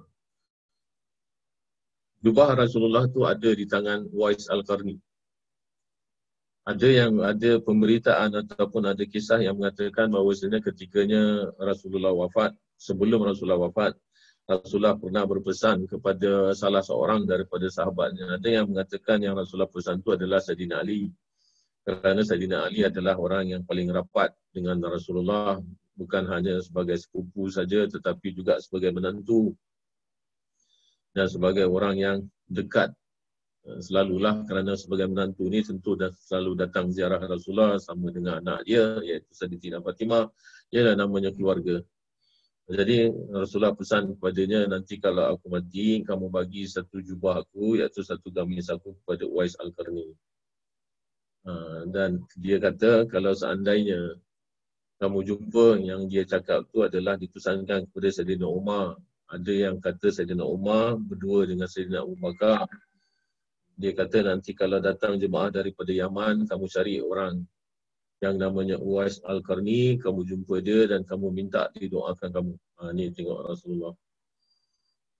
Hal ini dua adalah orang yang paling rapat dengan Rasulullah, iaitu mertua pada Rasulullah selain daripada sahabat. Tetapi masih juga dia suruh minta doa kepada Uwais Al-Qarni. Jadi tengok macam mana kedudukan Uwais Al-Qarni di mata ataupun di sisi Rasulullah. Maknanya orang ni special. Sebab itu Rasulullah pesan dia kau bawa ini jubah. Kemudian tu dia hantarkan kepada Uwais Al-Qarni. Kita tahu Uwais Al-Qarni tak kahwin. Dan dia tidak ada waris, tak ada anak. Jadi di mana jubah tu? Sebab tu ada yang mengatakan jubah tu adalah di dalam keluarga Uwais Al-Qarni iaitu daripada pihak ibu dia punya keluarga. Ha, jadi maknanya pakcik-pakcik masing-masing dia. Dan itu di, dia simpan sampai menjadi hak milik keluarga Uwais walaupun Wais hidup seorang diri. Nah, jadi kemudian tu diambil oleh kerajaan Turki. Kerajaan Turki simpan, ambil dia, ambil jubah tu jadi milik pemerintah kerana pemerintah akan dapat buat uh, tempat-tempat yang selamat untuk jaga benda tu. Hal ada penjelasan bahawa sebenarnya Wais Al-Qurni itulah yang telah dianugerahkan oleh Rasulullah. Kalau memang benda tu tak ada keberkatan dia, tak ada tabaruk dia, sebab apa Rasulullah nak bagi kepada sahabat-sahabat dia biarlah semua urusan apa yang dibuat adalah daripada isteri dia kan daripada anak dia kan terserah kalau benda-benda tu tak ada harga.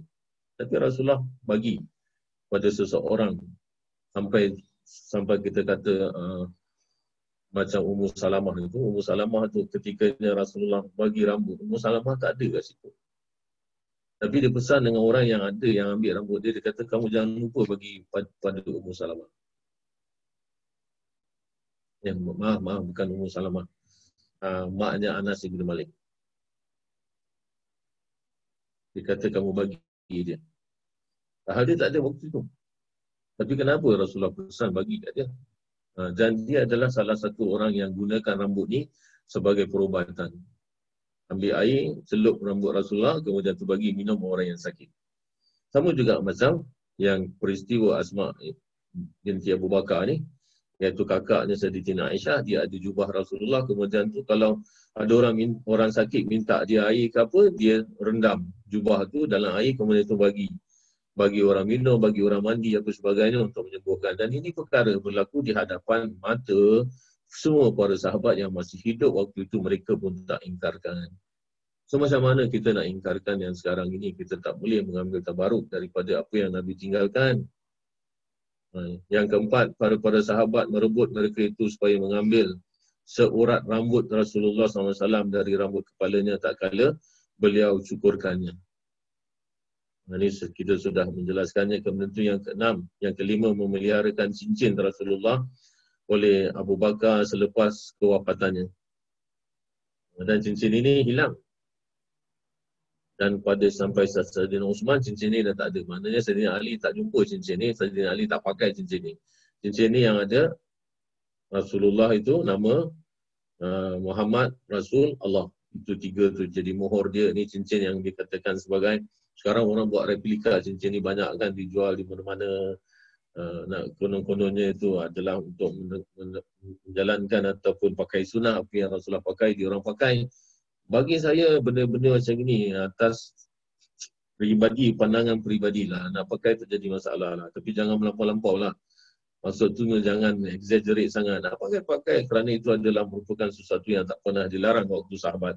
Tapi jangan sampaikan, oh kau tak boleh tak percaya ini nanti itu macam dah jadi macam exaggerate sangat.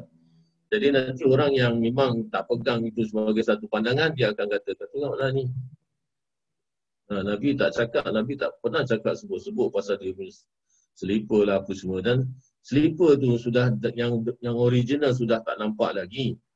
Ada di tempat-tempat yang khusus yang untuk kita boleh pergi. Tapi ulama bikin diagram tu yang tadi kita kata. Diagram tu juga orang sudah memuliakannya seolah-olah macam diagram tu adalah merupakan sesuatu daripada yang original dan dia tak disebut apa-apa kelebihan diagram ni tak ada apa-apa kelebihan. Tak ada daripada apa yang disebutkan oleh Rasulullah. Dan itu juga masa sahabat pun diagram ni tak ada. Sahabat tak buat diagram sahabat nampak original yang yang sandal yang betul. Tapi diagram ni tak ada. Diagram ni dibuat oleh orang kemudiannya. Tapi diagram ni sudah jadi macam wafak pula Sampai-sampai kalau dia nak menangkal tikus dalam ladang padi dia banyak, dia taruh benda ni. Ha, nanti semua lari. Ini semua adalah pengalaman peribadi masing-masing orang yang sudah mengalami keadaan yang sebenarnya. Jadi mereka cuma sharing.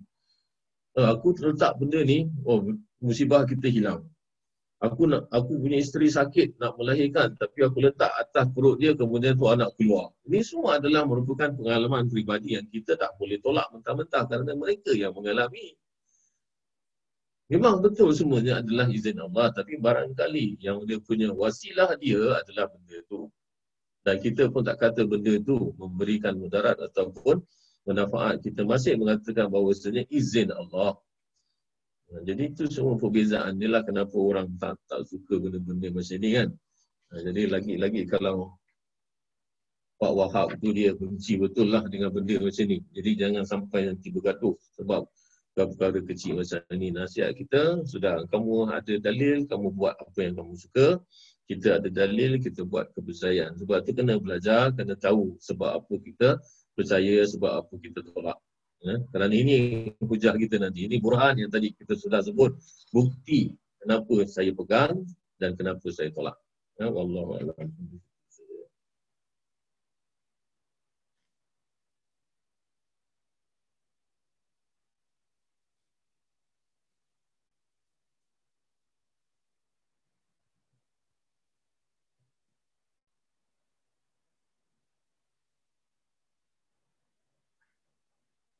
Bismillahirrahmanirrahim. Allah Ta'ala bi'ulamin.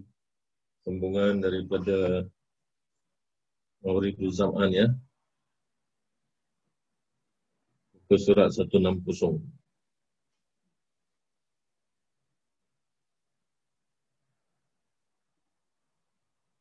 Dua belas baris dari atas. Ya.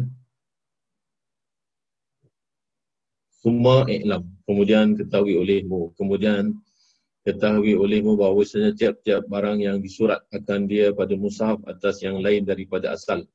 Iaitu kalau kita nak tulis ayat-ayat Quran, luar daripada Quran itu, maknanya kita nak ambil petikan-petikan ayat daripada Al-Quran, tulis dalam kertas atau tulis dalam buku, lain daripada yang asal, ada pendapat kata tak boleh. Sebab apa yang ditulis itu adalah merupakan petunjuk daripada Rasulullah. Rasulullah suruh buang waw, suruh tambah ya, suruh tambah alif. Itu semua adalah petunjuk daripada Rasulullah. Maknanya dia adalah wahyu tauqif yang terhenti hanya kepada Rasulullah semata-mata. Eh, itu ada pandangan. Ada yang pula kata boleh dengan tulisan lain. Eh, kerana tulisan yang sekarang ini yang ada dalam Musa Usmani adalah daripada idea ataupun daripada yang diperintahkan oleh Saidina Usman sebab itu dia disebut sebagai Rasmul Usmani. Kemudian tu mas masaf yang lain daripada asal tiada dikias atasnya akan yang lainnya. Jadi tak boleh tak boleh tulis atas bentuk lain kalau dalam dalam mushaf Usmani itu ada ada ada tambahan waw kena tulis waw. Ada diganti alif pada waw maka kena tulis alif. Kalau ada pun alif tetapi dia taruh ya kena tulis ya daripada kalam kerana bahawasanya Quran itu melazimkan dia kerana banyak istimalnya banyak penanggungan ataupun banyak hujah-hujahnya kenapa sampai terjadi tulisan yang bentuk macam itu dan kita tahu eh ketikanya Rasulullah dapat wahyu. Tulisannya macam ini kan tak macam itu kan? Malah tak ada titik. Mana ada huruf yang dititik-titik datang kemudian apa sebagainya. Ha? Jadi macam mana nak kita nak kata dia adalah memang Rasulullah ada kata uh, jangan tulis wow keluarkan iaknya memang ada hadis-hadis yang tu tetapi itu hanya hanya ada beberapa perkataan ataupun uh, kalimah-kalimah yang memang Rasulullah tekankan ejaan dia. Ada certain kalimah eh, ada beberapa kalimah tapi setentunya itu mesti ada dia punya signifikan dia lah kenapa Nabi suruh. Oleh barang yang tiada melazim akan dia yang lain dan mengikutkan mushaf pada hejaannya. Ha, ikut mushaf satu-satu hejaannya.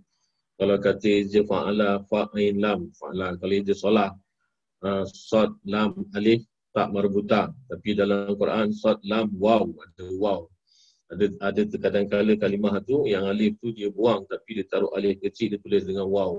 Bacanya bukan solau tapi solah juga. Wawnya tu seolah-olah macam tak ada fungsi, tak ada tak ada tak ada bunyi tetapi dia ada huruf di situ.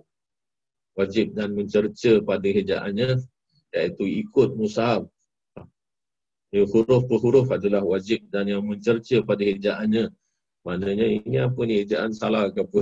Ha, tak boleh seperti mencerca pada bacaannya. Sama juga kalau kita kalau kita cerca dia punya satu huruf maknanya kita cerca dia punya bacaan. Dan mencerca Quran ataupun mencerca bacaan Al-Quran adalah sesuatu perbuatan mungkar maknanya kita sudah uh, mencerca kalam Allah.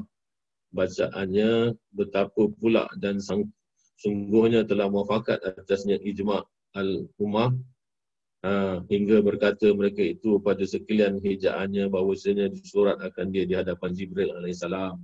Ini pandangan daripada segolongan ulama mengatakan bahawasanya Rasulullah bawa tulisan ataupun Rasulullah cakap dengan malaikat Jibril. Tulisannya macam ni ke? Ada pula yang mengatakan bahawasanya malaikat Jibril bawa tulisan tu tunjuk pada Nabi. Tiap kali wahyu yang diturunkan, Malaikat Jibril bawa ini tulisan yang aku baca pada engkau ni, ini tulisan dia. Jadi Nabi ni dia ada photographic memory. Dia tengok saja, dia ingat apa yang dia tengok tu macam gambaran. Kerana ini banyak bukti-bukti di mana Rasulullah bagi keistimewaan Rasulullah ingat apa perkara yang dia lihat. Macam seolah macam kita ambil dengan handphone gambar tu kemudian tu kita tayangkan semula.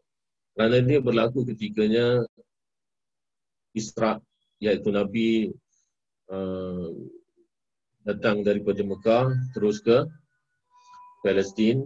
Kemudian tu dia nampak keadaan di mana Masjidil Aqsa walaupun belum ada bangunan apa sebagainya tapi sudah ada gerbang, pintu-pintunya sudah ada. Dan kita masuk daripada gerbang kita pergi kepada tanah datarnya dekat dengan apa batu yang kita kata sekarang ini iaitu batu apa tu? Batu bergantung apa tu batu sahara itu ha, semua itu Nabi pandang. Tapi apabila Nabi kembali ke Mekah Nabi diketawakan oleh semua Abu Jahal dan apa kawan-kawannya. Dia kata orang pergi sana seminggu berjalan kau datang sini sebulan jalan kau datang sini. Kau kata semalam kau pergi hari ini kau sudah balik. Kalau kau betul-betul apa yang kau cakap ni benar sekarang aku nak engkau tunjukkan pintu ada berapa pintu Masjidil Aqsa tu. Jadi Nabi Allah Taala datangkan macam fotografik dia tengok Nabi tengok oh ni sini sini sini ha, baru orang percaya. Sama juga macam ni malaikat Jibril tunjukkan ha ni tulis tulisan dia. Kau tengok lepas tu Nabi suruh sahabat-sahabatnya imla. Apabila sahabatnya imla ejaan contoh ejaan solat tu dengan alif, lam alif tak marbutah. Oh ini tak ada, ni alif kau buang, kau taruh waw. Nah, itu Nabi ada cakap macam tu. Dan bahawasanya Nabi SAW adalah ia mengajak akan Zaid ibn Sabit daripada pengajaran Jibril AS dan menyaksi pagi demikian itu oleh beberapa banyak daripada segala kura atas firmannya firman Allah Ta'ala wahsyauni. Di dalam Al-Baqarah itu dengan sabit ya. Wahsyauni ada ya ini dalam surah Al-Baqarah ditulis ada ya dan di dalam surah Al-Maidah dibuang ya itu ada dua tempat dan segala bandingan yang demikian itu beberapa banyak dan menyaksikan bagi demikian itu pula barang yang telah sebut akan dia oleh Allamah Asyik Ahmad Ibnul Mubarak pada kitab beliau Az-Zahbu Al-Ibriz daripada Syekh Al-Arif Billah Ta'ala Sayyidi Syekh Abdul Aziz Al-Dibang ha, bahawasanya berkata Allah Allah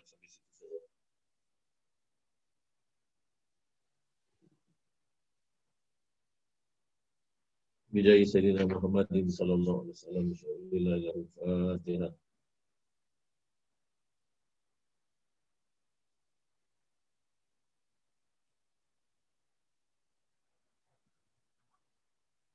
اللهم صل على سيدنا محمد صلاة تنجينا بها من الأهوال وفتح لنا بها من الحاجات وتطهرنا بها من السيئات. وترفعنا بها إلى أعلى الدرجات. وتبلغنا بها الصواب من الخيرات في الحياة وبعد الممات. وعلى آله وصحبه وسلم تسليما كثيرا. يا العالمين سبحان ربك رب العزة عما يصفون. وسلام على E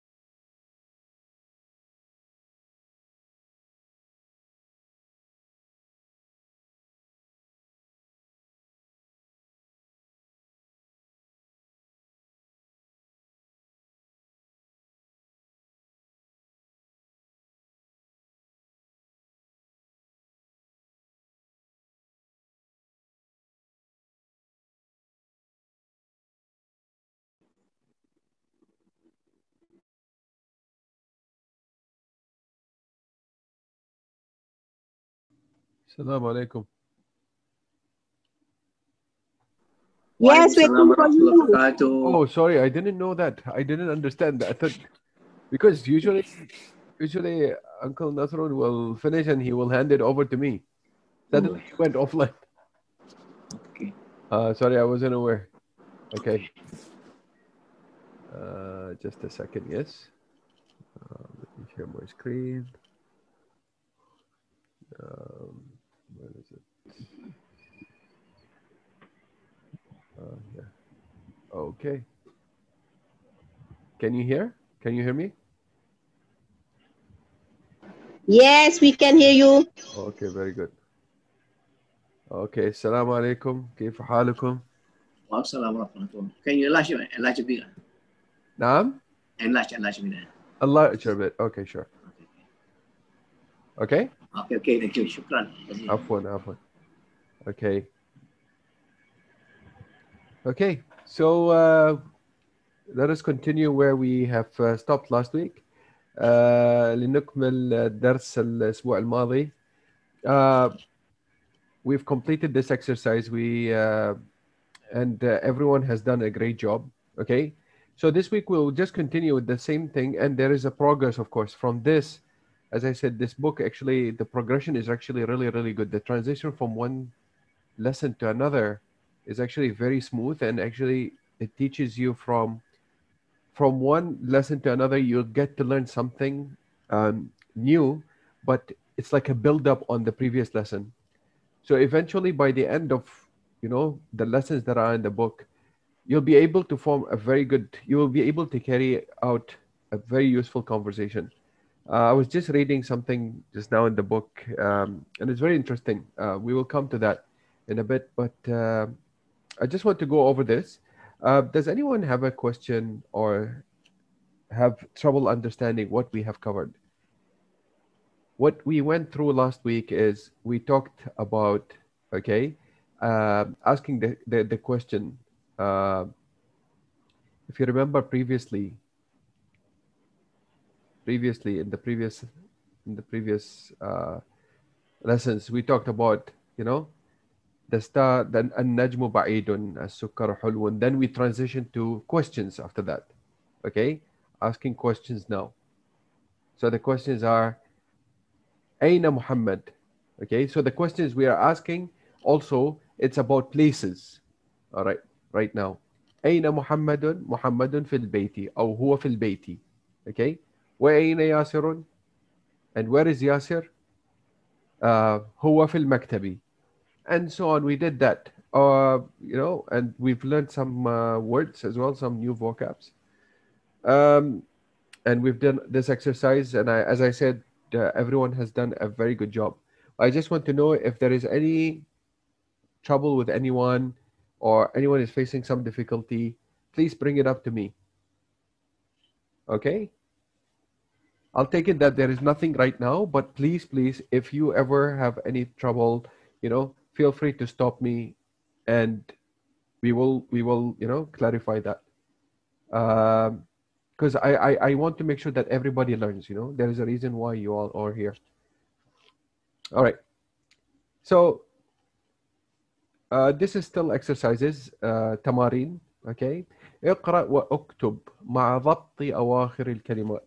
means read and write each of the following words, vocalizing the last letter.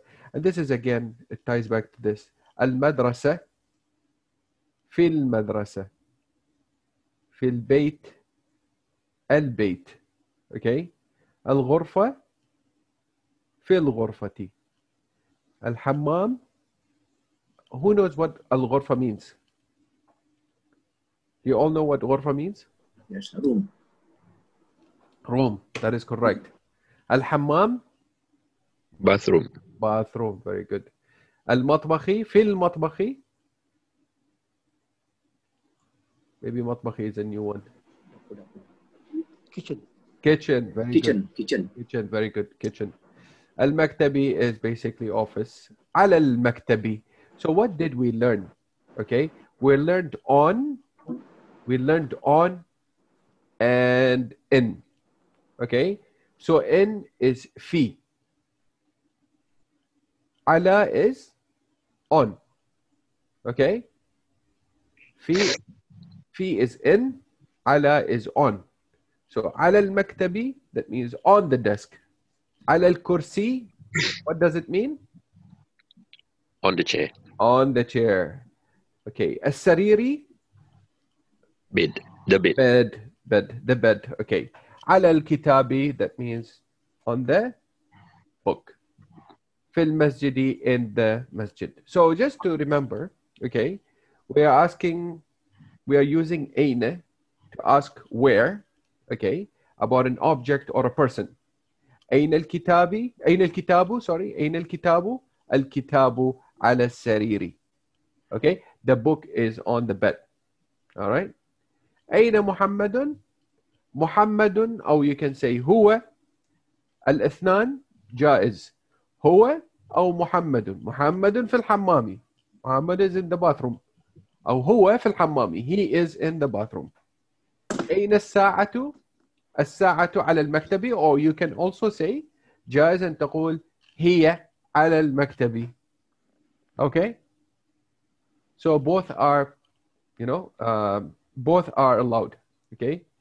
and people will still understand okay اقرأ واكتب okay الطالب في الجامعة who knows what جامعة means University. university University. university correct الجامعة means university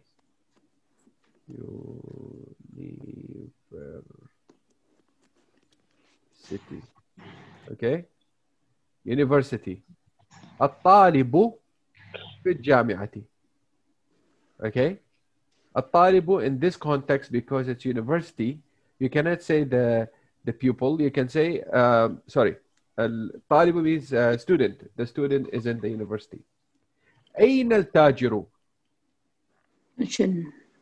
أين التاجر where is the merchant Merchant. هو في الدكان He is in the shop. uh, correct دكاني is shop Shop. yeah where, where can where else can he be not in the uh, not in the school right أين زينب هي في الغرفة الغرفة we all know that الغرفة is Room. room room okay أين المدرس هو في الفصل okay فصل do you all know what it means Yes, classroom. classroom. Classroom. yeah. Classroom I think. Just one second. Uh, what? That's all? That's the vocab? Okay. Okay uh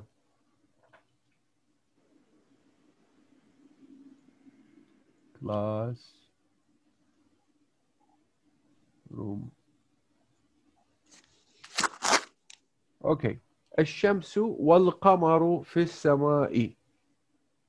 The sun and the moon are in the sky. Yeah.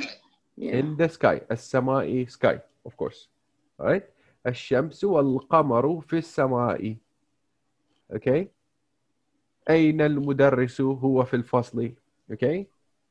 Of course, who, who, who knows what the question is here? What was the question for this answer? Question, what question? What was the question? ما هو السؤال لهذا الجواب?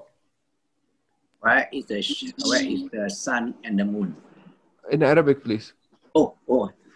أين Ina. أين الشمس والقمر Very good. أين الشمس والقمر؟ الشمس والقمر في السماء. الرجل في المسجد. What was the question? ما هو ما ما هو السؤال لهذا الجواب؟ أين آه. Yes. أين الرجل؟ Go on, we need volunteers. Hmm. أين الرجل؟ أين الرجل؟ That's it. As, as easy as that. أين الرجل؟ الرجل في المسجد. That's it. Okay. Can somebody help with this? ما هو السؤال لهذا الجواب؟ القلم على المكتب. Okay. أين؟ أين القلم؟ That's it. Very good. أين الورق؟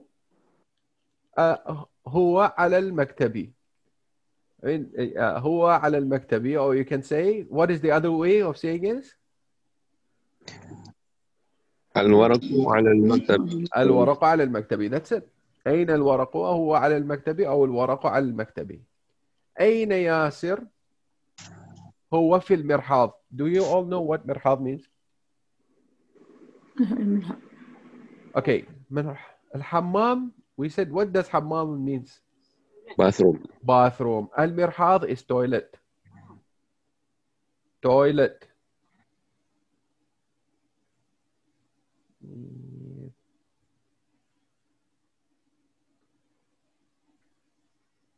okay toilet هو في المرحاض المرحاض and um, let me tell you something okay المرحاض المرحاض actually it means the toilet bowl it means the toilet bowl المرحاض like the urinal basically and that's why it, it is called toilet because i mean it's uh, like you know when you say المرحاض you know that that, is, that that's the toilet i mean in this context it is toilet but what مرحاض means basically it means literally is the is the urinal or the toilet bowl okay سؤال من في الفصل who can answer me من هو من هو من في الفصل Firstly, yeah. what does what does this mean where who is in هو فين؟ who is in the classroom م- المدرس okay I want a full المدرس sentence. انفردي full sentence full sentence المدرس من فصل انفصل المدرس المدرس المدرس المدرس المدرس انفصل في ال- في الفصل الفصل okay very good all right تأمل مايلي I don't know why تأمل مايلي consider the following محمد آمنة خالد زينب حامد فاطمة اللي بريك I think I know why because it's the way it comes أين زينب هي في الغرف في غرفتي okay الرجل محمد. محمد في الفصل that's the answer basically. أين زينب؟ زينب uh, no actually it was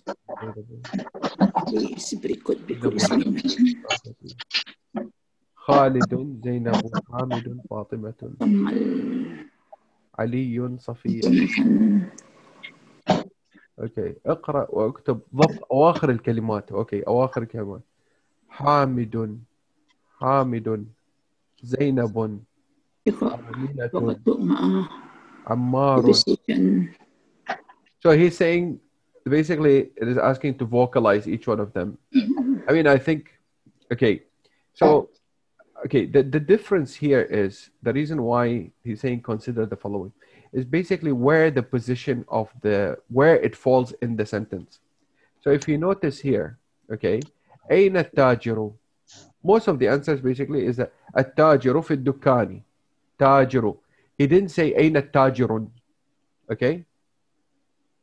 But you can say, for example, how does it come? Like, how does it, this tashkil, how does it, you know, uh, how this, this tashkil works is, for example, you can say, هو هذا محمد هذا خالد هذه there's no هذه هذه صفية you know Easy because the one is got tanwin and another Tanwin, one. correct ضمة yeah correct Yeah. correct correct Tanwin it's just the position of the name or the you know the position of the word in the sentence so in this context أين زينب زينب في الغرفة أين المدرس المدرس في الفصل okay he's just telling you to basically remember that you know how the word actually falls in the sentence okay what what is the correct uh, tashkil so here what what would it be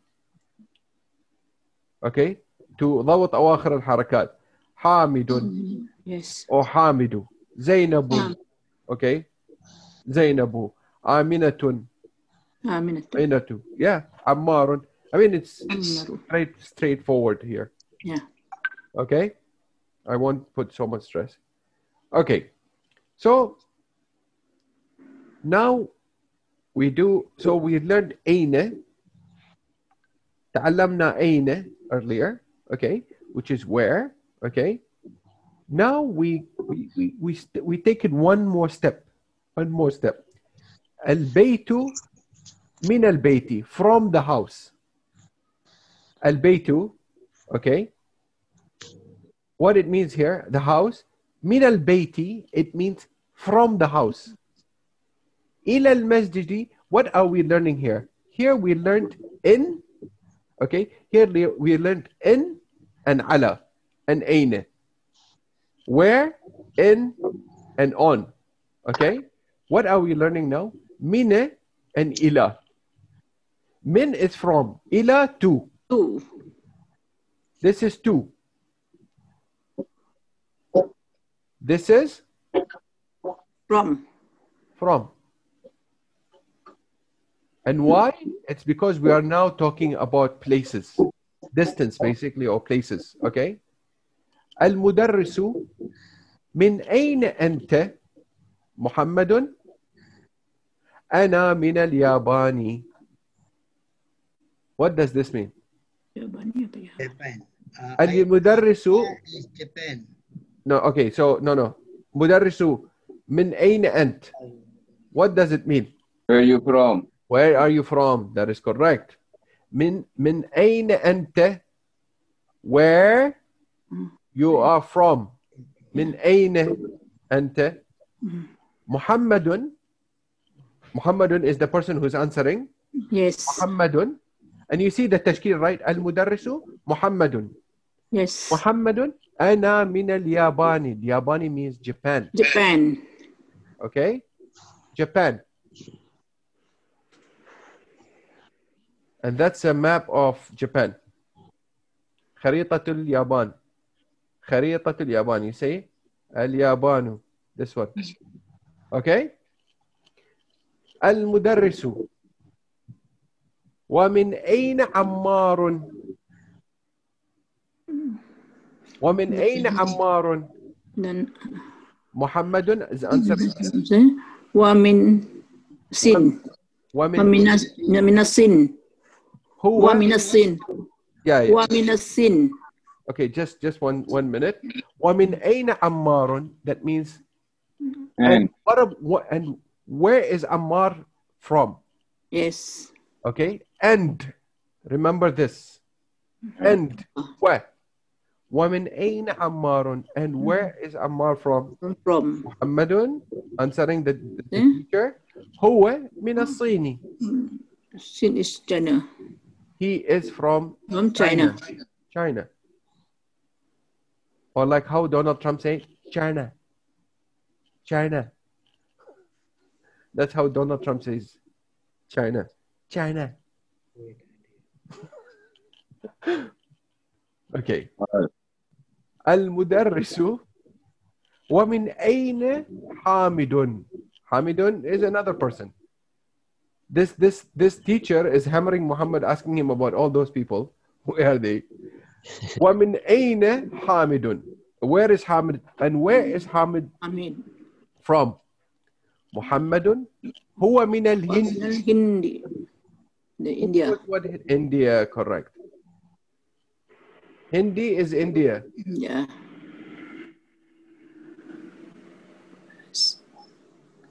okay المدرس أين عباس Muhammad answer. where Haraj. is where is Abbas Az- Muhammad answer. then Muhammad told him Muhammad Haraja. Keluar. Go out. Abbas go Kharaja. out already. خرج means he Hmm, Go out. oh, Out went already. out went out Yeah. kharaja means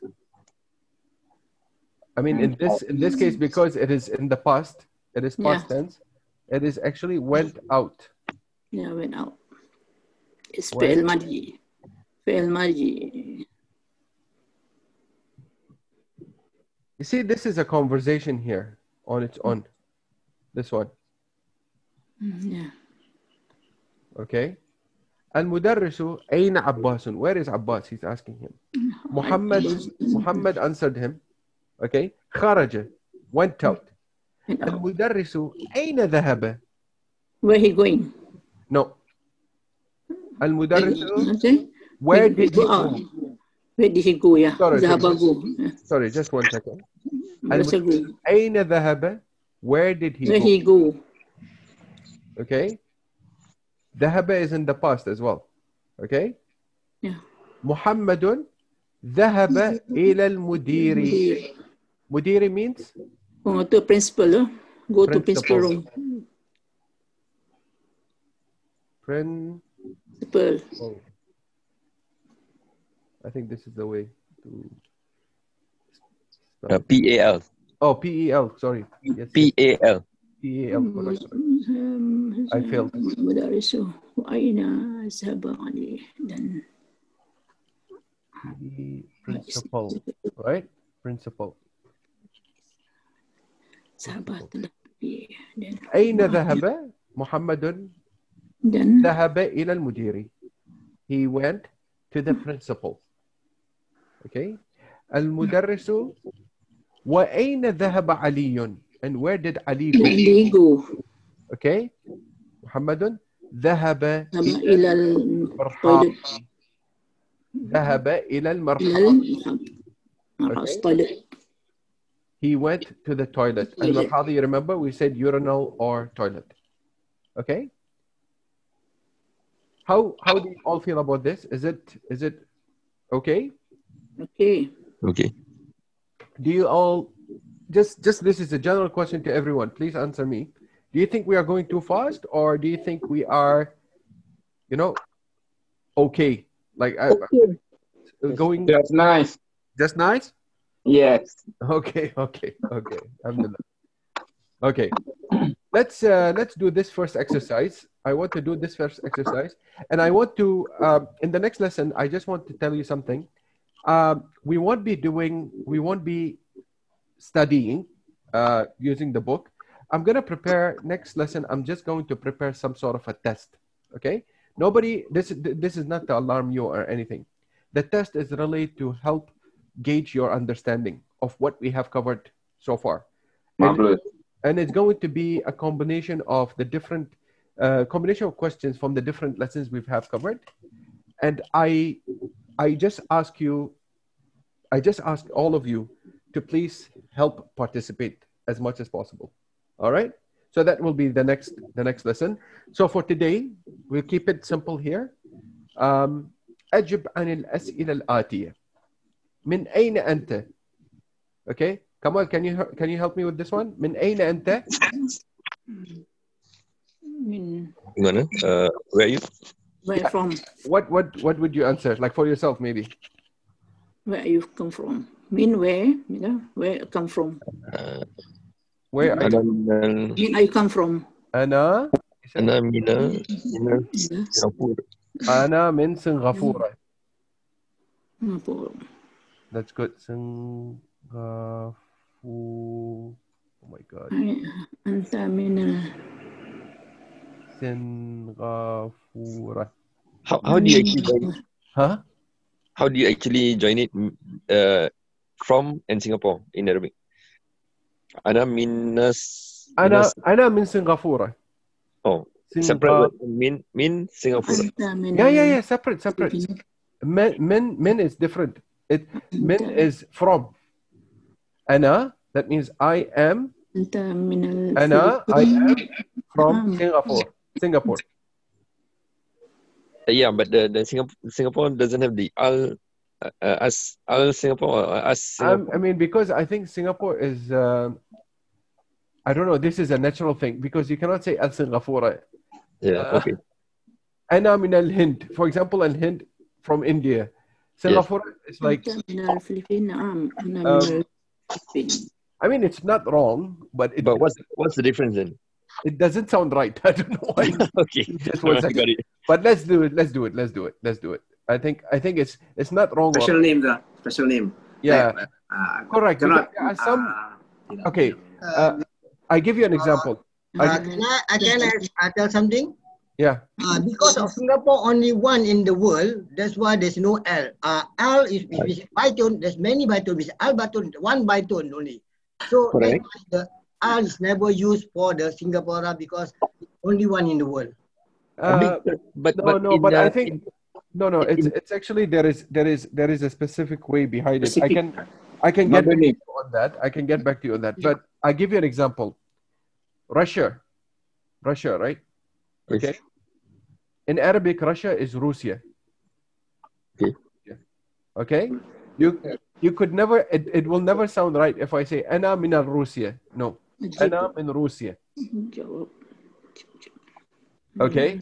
There, there are specific countries that rhyme like can be joined with L, and some countries can be joined with that. I do not know Okay. why, but I can get back to you on that. Okay.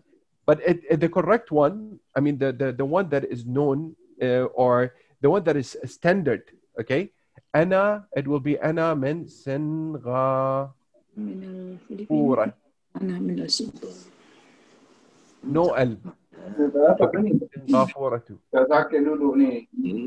Okay. Maybe maybe okay. Nam. Uh, Nam. Uh, maybe the the from Shamsia Um, no, I I think it's it's it's really to do with um maybe I don't know. I, I I really have to go back to it. I cannot remember. But there is there is there is something behind it. Like there is a there's a there's a, a s- a specific approach behind it. Okay. Okay.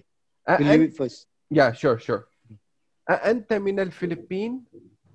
What does لا it mean? لا أنا من سنغافورة. Uh, صحيح لا أنا now everybody's gonna talk about Singapore أنا من من سنغافورة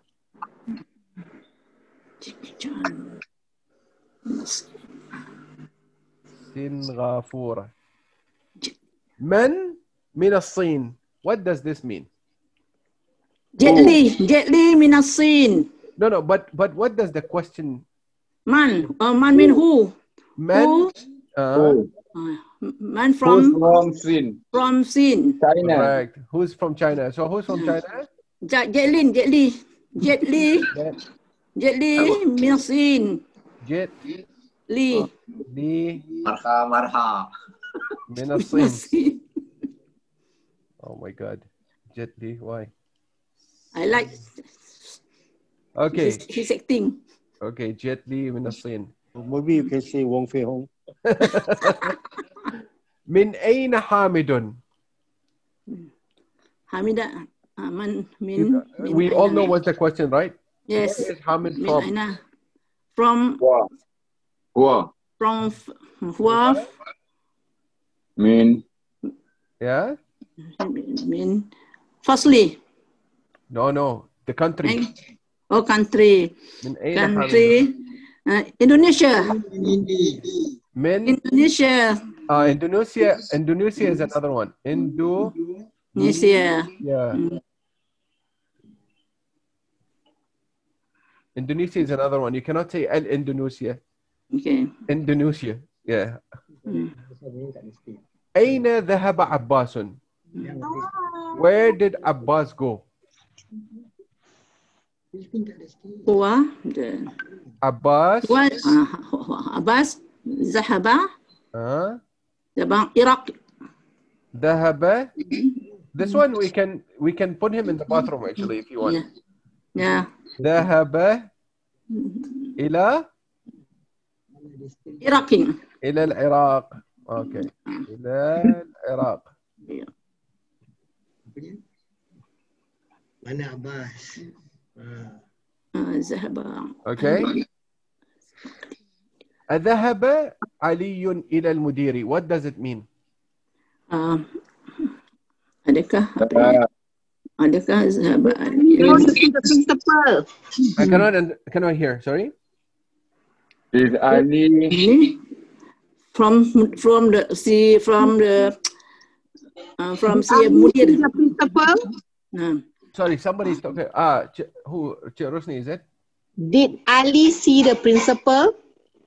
uh you are close it is actually did Ali Did go Ali to the go? principal ذهب is go Is is Ali. went went did but but you're right. The correct the correct uh, the correct uh, translation. Okay. Did Ali أذهب أذهب علي إلى المدرس? This is not أذهب. This Abu, is I'm, eh, I'm, eh. I'm going. I'm going to. No, no, no. It's it's basically a a is on its own. It's a question. Asaba. Oh, Asaba. Did Ali go to the principal? Yes. Naam. Naam. Mm. Okay. Okay. Ali, yeah. Ali. Ali. Ilal Ali. ilal mudaris. Aliyun. Ilal No, no. Huh? What's the what's the answer? Naam. Naam. Ali. Ali. Ni. Ilal zahaba. Of course ذهب ذهب Ila ذهب إلى إلى المدير Lori. Always finish the sentence. You cannot leave it incomplete. المدير Mm. المدير is it المدير المديري Okay, that's it. Okay, very good for now. Okay, we will stop here. But remember, next week there's a test, and uh, I, I basically, uh, uh, I'm expecting everybody to participate. Um, Allah. inshallah, no, no, don't, no pressure, nothing. Uh, I would say go through go through the book if you have some time. It's available in the library. And uh, if you have any questions, please let me know on the chat before that. Yeah. No pressure. Okay. Thank you. Okay. Okay, thank you, Mustafa. Afwan, afwan. Uh, Anyone got Assalamualaikum. pressure? Waalaikumsalam warahmatullahi Waalaikumsalam. أشكرك وإسألك يا أستاذ. عفوا عفوا نراكم الاسبوع القادم ان شاء الله مع السلامه مع السلامه